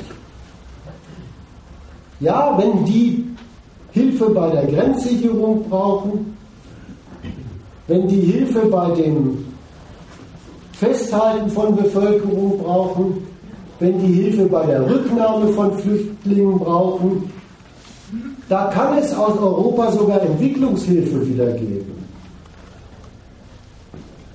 Da spendiert der deutsche Staatshaushalt auch schwarze Null hin, schwarze Null her, Berater und ihre Honorare. Das ist deswegen interessant, weil ansonsten der europäische Standpunkt zu diesen Ländern ist, Entwicklungshilfe braucht es nicht mehr. Was heißt ja eigentlich Entwicklungshilfe? Die sind doch jetzt im Weltmarkt, jetzt sollen sie mit dem Geld auskommen, das sie da verdienen. Da trampeln sie auf diesen Staaten dauernd rum und sagen, ihr müsst endlich mal ordentlich regieren, sauber regieren, nicht korrupt sein und vor allen Dingen eben mit dem Geld auskommen, was ihr vom Weltmarkt verdient, was anderes gibt es nicht. Aber hier, wo sie jetzt wirklich ein Anliegen haben, sie sollen was für sie leisten, äh, kommen sie dann glattweg her und unter dem Gesichtspunkt könnte man die ein bisschen entwickeln bei der Grenzsicherung, bei der Aufnahme von Leuten, beim Festhalten. Es ist richtig ein neuer Titel der Einmischung in diese Länder. Dieses, dieses ein, ein, neuer Titel, ein neuer Bestandteil von diesem dauernden Verlangen von gutem Regieren von denen. Da haben die europäischen Imperialisten sogar glattweg Geld dafür. Wie gesagt, gegebenenfalls müssen da auch diese Nichtregierungsorganisationen ran. Und das ist ja auch schon seit längerem üblich. Manchmal müssen Nichtregierungsorganisationen einfach europäische Anliegen an den Anliegen der dortigen Herrschaften vorbei organisieren. So, das ist eigentlich die eine außenpolitische Konsequenz und die eine Einsortierung von Staaten. Die andere Seite geht so. Europa guckt auf diese Herkunfts- und Durchgangsländer und urteilt so. Wie kann denn das sein, dass es bei denen ein organisiertes Fluchtwesen gibt? Ja, wie kann denn sowas passieren, dass man mittlerweile im Internet Adressen und Tarife nachlesen kann, was es kostet, von Tunesien nach Lampedusa zu kommen und wo man sich da melden muss. Das legen Sie den Staaten, von denen aus das passiert, in gewisser Weise zur Last. Da stellen Sie sich auf den Standpunkt, Europa hat doch gesagt, diese Leute, die da welche rüberfahren nach Lampedusa, das sind Schlepper, das sind Verbrecher. Und wenn Europa mit seiner Rechtshoheit beschließt, es sind Verbrecher, dann gilt dieser, diese, dieser, dieses Verbrechensurteil natürlich nicht nur in Europa, sondern gleich auch jenseits seiner Grenzen, mitten in Afrika und im Nahen Osten. Und das ist wirklich dieser Standpunkt. Wir haben beschlossen, wir sind Verbrecher, fast sowas ein bisschen wie Terroristen. Und wenn das unser Rechtsurteil ist, dann gehört es von den anderen vollstreckt. Und wenn, wenn Europa unter diesem Gesichtspunkt auf die Staaten kümmert, äh, guckt, wo sowas läuft, dann heißt die Diagnose, bei den Staaten müssen wir wohl davon ausgehen, die versagen als Staaten.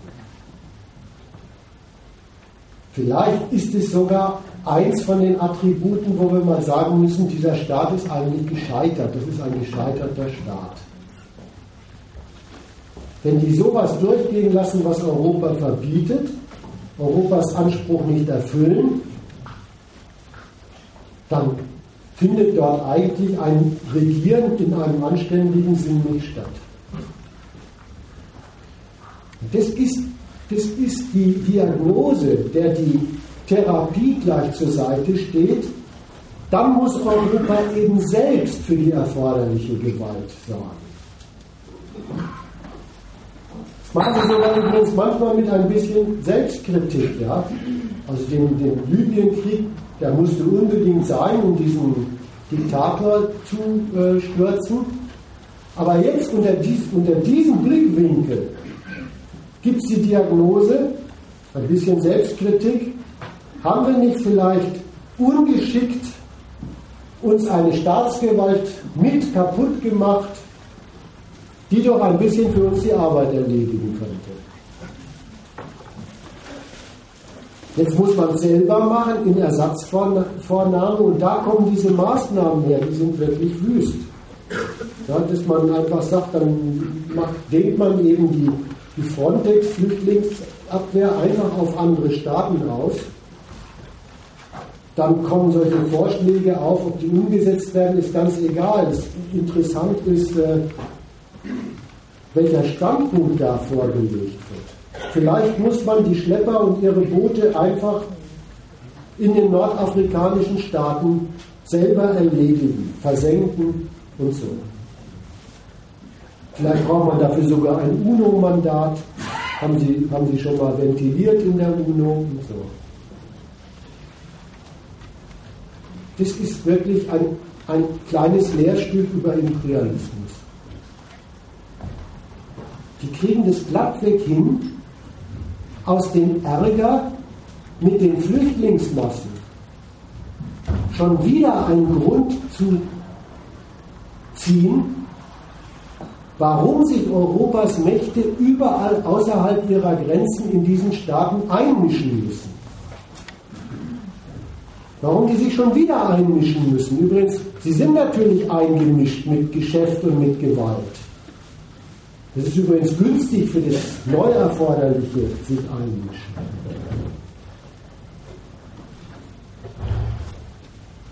Dass deswegen, weil die eingemischt sind, es die Massen dort nicht aushalten. Und daraus lässt Europa nur eine Schlussfolgerung zu. Diese Konsequenz gehört sich unterbunden. Die Konsequenz, diese Wirkung muss unterbunden werden, soweit der europäische Arm reicht. Das ist gekommen. Aus einem Kollateralschaden des Rumfuhrwerkens auf der Welt schon wieder einen Grund zu machen, sich einzumischen. Und damit bin ich erstmal durch.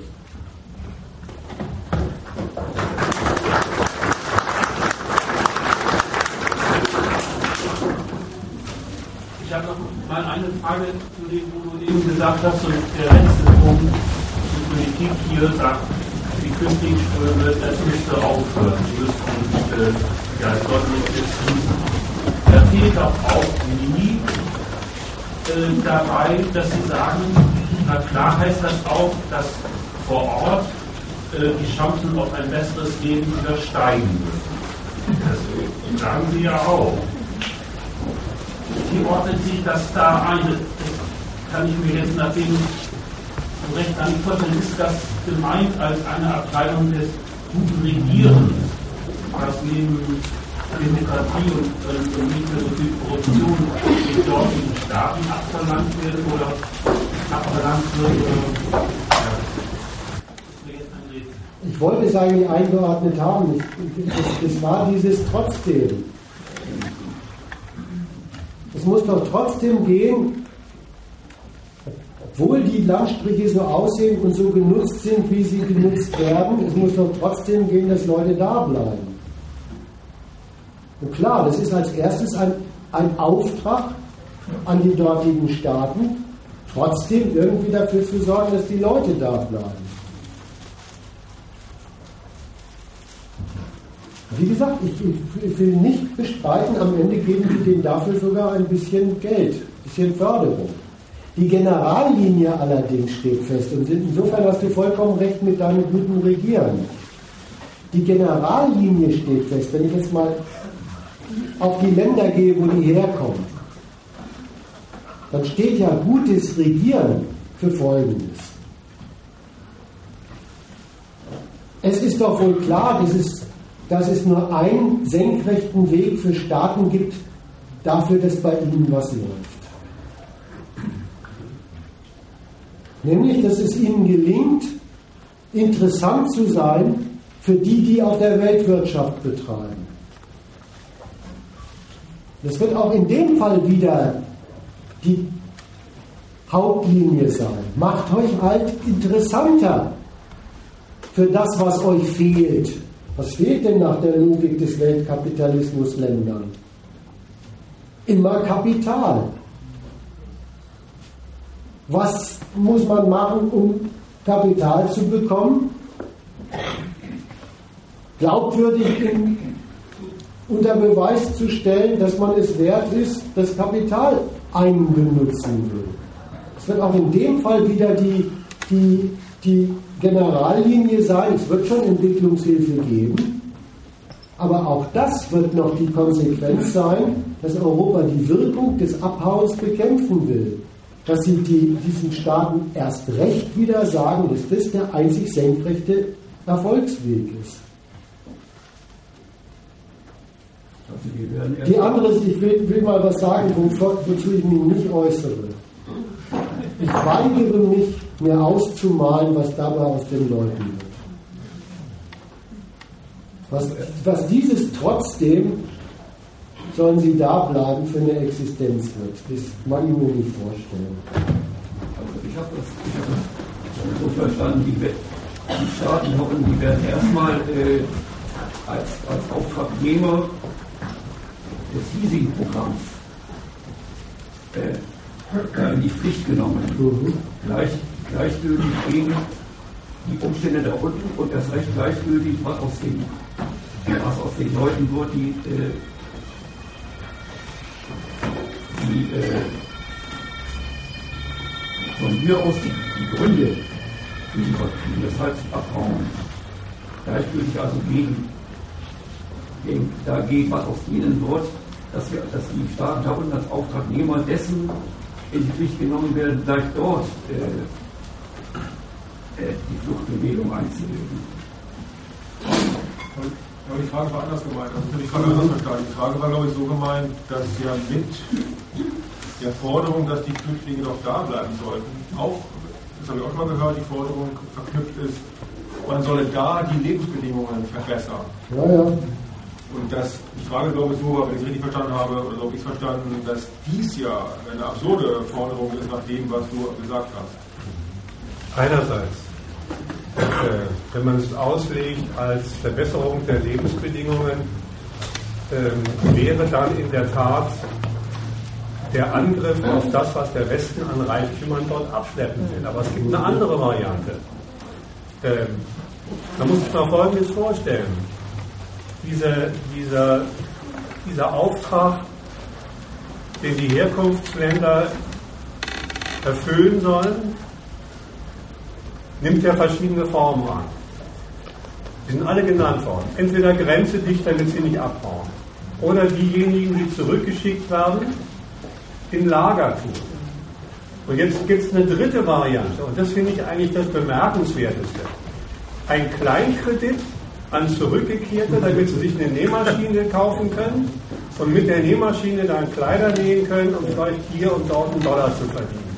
Der Witz ist, dass die letzte Variante parallel vom Zweck, das hat er mit Instrumentalismus gemeint, parallel im Zweck zu Grenzsicherung und Lager steht und hat nichts mit Verbesserung von Lebensverhältnissen zu tun.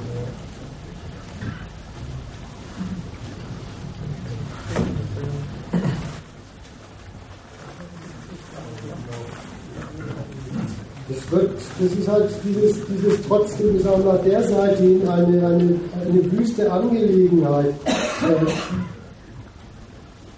an dem System, dass die Leute dort von, von Lebens- und Arbeitsmitteln getrennt und freigesetzt werden, Geld brauchen, kein Kapital haben, um sich Geld zu verdienen und es gibt auch keinen wirklich kapitalistischen Bedarf, sie als Arbeitskräfte zu nehmen.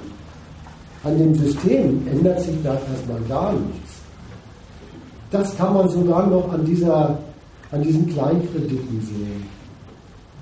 Das ist eine Sorte von Geldverdienen. Die haben mit dem kapitalistischen Geldverdienen wenig zu tun.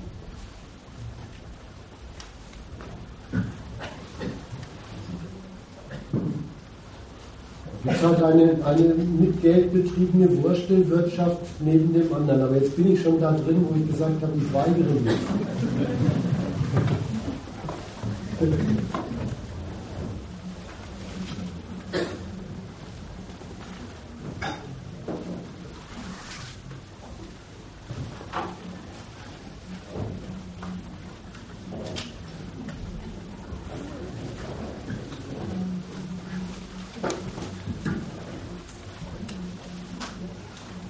was ich noch sagen wollte, vielleicht, weil ich das äh, vorhin mal äh, auf deine Überlegung gesagt hatte, ja, mit dem Pragmatismus. Äh, Vermeidung von Flüchtlingsströmen, das ist übrigens auch, auch eine, eine, eine pragmatisch reformierte Forderung Europas an diese Länder. Die, die, die, bezieht die bezieht die Diagnose ein. Ja, ja, es ist zwar ein gerechter Anspruch Europas an diese Staaten, aber wir müssen auch das in Rechnung stellen. Vor diesem Anspruch versagen diese Staaten. Jetzt stell dir mal vor, Europa täte sich vornehmen, dann merkt man sofort, was das für eine absurde Idee ist. Um die Flüchtlinge nicht zu bekommen, machen wir aus allen afrikanischen Staaten Wirtschaftswunderstaaten. Ja, Anfall, Anfall Libyen. Da, da steht studieren, wie, die äh, auf der Grundlage dessen stehen, sie den Staat kriegerisch zerlegt haben, jetzt äh, eine Überlegungen walten lassen, äh, wie er überhaupt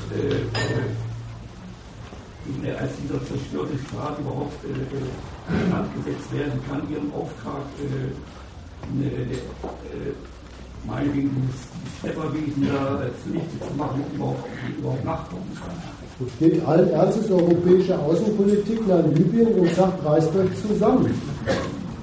Ihr mögt euch ja hassen wie die Pest und, und für die größten Verbrecher an, äh, aller Zeiten halten äh, ihr habt die Verantwortung, für uns ein Staat zu sein.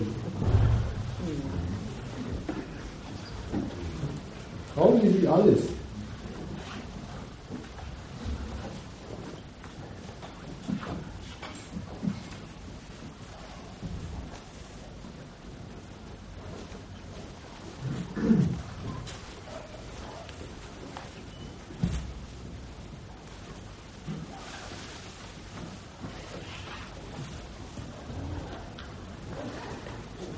Also es ist wirklich ein realistisches Anspruchsdenken. Bei Libyen wird man wirklich verrückt. Die, die fahren dahin und sagen, ihr könnt euch doch nicht streiten, ihr müsst für uns Terroristen erledigen. Jetzt, jetzt, und das sind übrigens die, die sich nicht streiten sollen. Äh, dann fahren sie hin und sagen, ihr könnt euch doch nicht streiten, ihr müsst für, für uns Flüchtlinge äh, aufheben. Das ist ein realistisches Anspruchsdenken.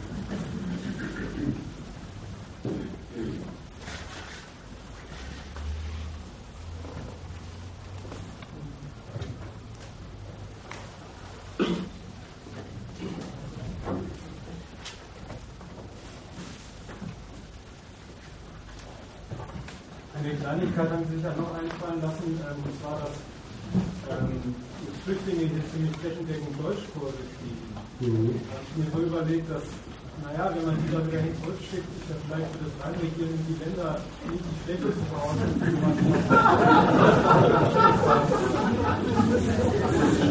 Nein, die Berechnung gibt es. Da müssen wir sich nichts vormachen. Die Berechnung gibt es.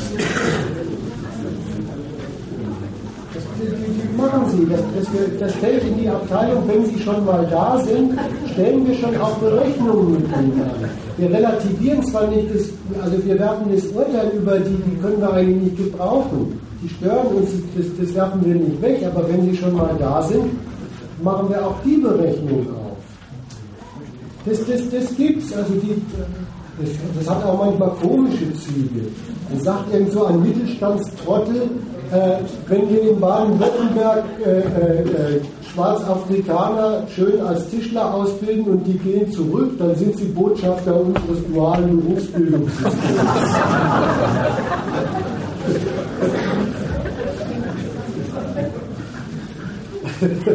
Schwarzafrika, Berufsbildungssystem, genau.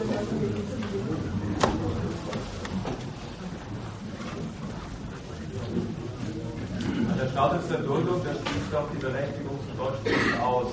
Der Status, der Status der Duldung schließt doch die Berechtigung zu bezahlten Deutschkursen vom deutschen Staat aus. Und ich kenne das eigentlich äh, nur als, da kommen irgendwelche Privaten und nehmen das in die Hand. Und ich weiß jetzt gar nicht den Fall, dass so viele Flüchtlinge plötzlich Deutschkurse verfasst bekämen von Staatswegen. Das sind alles Sachen, da sind sie am Rum, Rumüberlegen. Das ist wirklich noch im Status auch der Entscheidungsfindung. Aber wenn Sie das erwähnen, dann denken Sie tatsächlich zum Teil solche Berechnungen.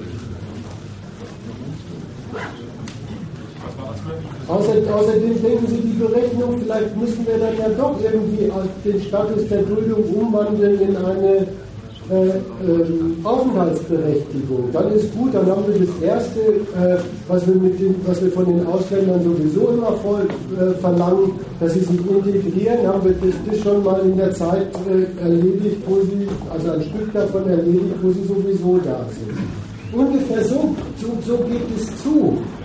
Und dann geht es so, also wie dieser Pragmatismus geht, das ist mir neulich mal klar geworden wie der auch Widersprüche kennt und abwägt. Jetzt sind diese Menschen da. Streng genommen ist für sie das bundesdeutsche Gesundheitswesen nicht da. Haben sie auch erstmal keine Berechtigung dazu. Kommt aber natürlich der Volksgesundheitsbeauftragte auf die Idee, die einfach da sein zu lassen, krank werden zu lassen, Krankheiten mitbringen zu lassen, das können wir auch nicht einfach schleifen lassen. Also darf der Mensch bei der Ausländerbehörde Gesundheitsbehandlung beantragen schon wieder eine Schlange vom Ausländeramt. Und dann auch noch so viele Viren auf einem Haufen geballt. Kommt ein Land wie Bremen auf die Idee, geben wir ihnen einfach so eine Gesundheitskarte von der AOK, steht schon drauf, AOK-Karte nur für Flüchtlinge. Aber dann haben sie die Karte und dann brauchen sie nicht immer da ins Amt, sondern dürfen, dürfen zum, zum zur Gesundheit hin, zum Krankenhaus oder zu einem Arzt. Hamburg sagt, machen wir auch, spart auch Verwaltungskosten. Und so, so geht es dahin. Und sofort gibt es den Einwand aus den Ländern, ja, dann kommen demnächst die Flüchtlinge zur Behandlung zu uns. So gehen, die, gehen wirklich die Abwägungen bei diesen Leuten. Noch zu der zu dem Streit um die Deutschsprachkurse. Das ist wirklich entschieden, da hast du recht, wie ich sehe. Eine Abteilung sagt äh, nein, weil jeder Deutschkurs, gerade auch wenn er Erfolg hat bei den Flüchtlingen, wird falsch genommen als Anspruch für Eindeutschung. Das müssen wir vermeiden. Die Pro-Menschen haben ein Argument, das heißt, wenn schon Duldung unumgänglich ist, wenn schon sowas wie Bleiberecht bei einigen unumgänglich ist, müssen wir aber Parallelgesellschaften von Migranten, von Flüchtlingen vermeiden. Weil Parallelgesellschaften von Flüchtlingen sind nur wiederum Wasser auf die Mühlen der, der Heimatdeutschen. Was, was muss gemacht werden? Die müssen dezentral untergebracht werden. Was, was ist die notwendige Konsequenz der dezentralen Unterbringung? Ja, die müssen halt Deutsch können. Die müssen sich mit den anderen Deutschen verständigen. Da ist Deutsch sprechen nicht ein notwendiges Mittel für hier, sondern da ist Deutsch sprechen so etwas wie Ergänzung der Pflichten an die Ausländer. Da wird das, das, das Rechtssystem noch ergänzt um die Amtssprache. Und nicht nur das. Ich weiß, dass es äh, in Bremen Gratiskurse gibt, die, äh, wo jeder Ausländer hingehen kann. Die sind aber ohne Zertifikat. Also für den Asylantrag zählen die nicht. Aber die Ausländerbehörde schickt denen die Leute. Um diese Deutschkurse zu machen, obwohl die wissen, dass die ohne Zertifikat sind, das ist billig, das ist günstig und vielleicht kriegen sie auch eine Wohnung. Ich habe jedenfalls gar nichts dagegen, sollen Sie doch Deutsch lernen. Wenn Ihnen dann einer von der Willkommenskultur sagt, hallo Fremder, sollen Sie sagen, hasta la vista, Arschloch. Das ist doch ein Fortschritt.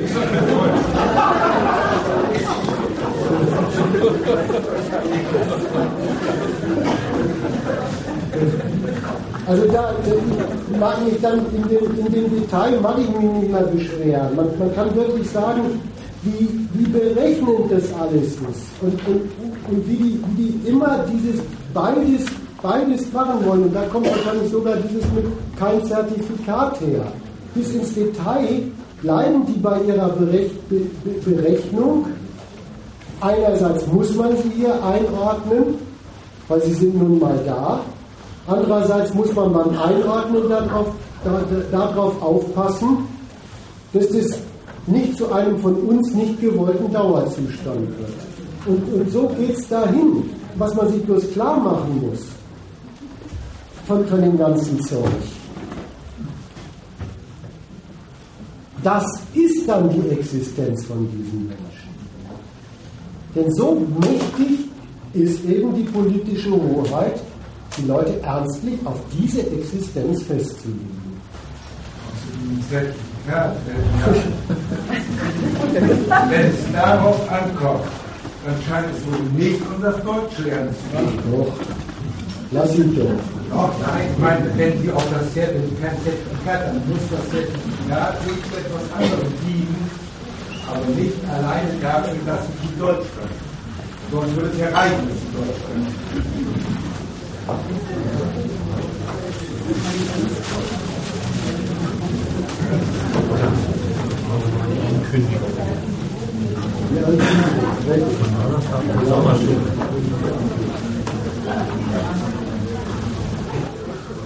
Gibt es noch was zum Thema?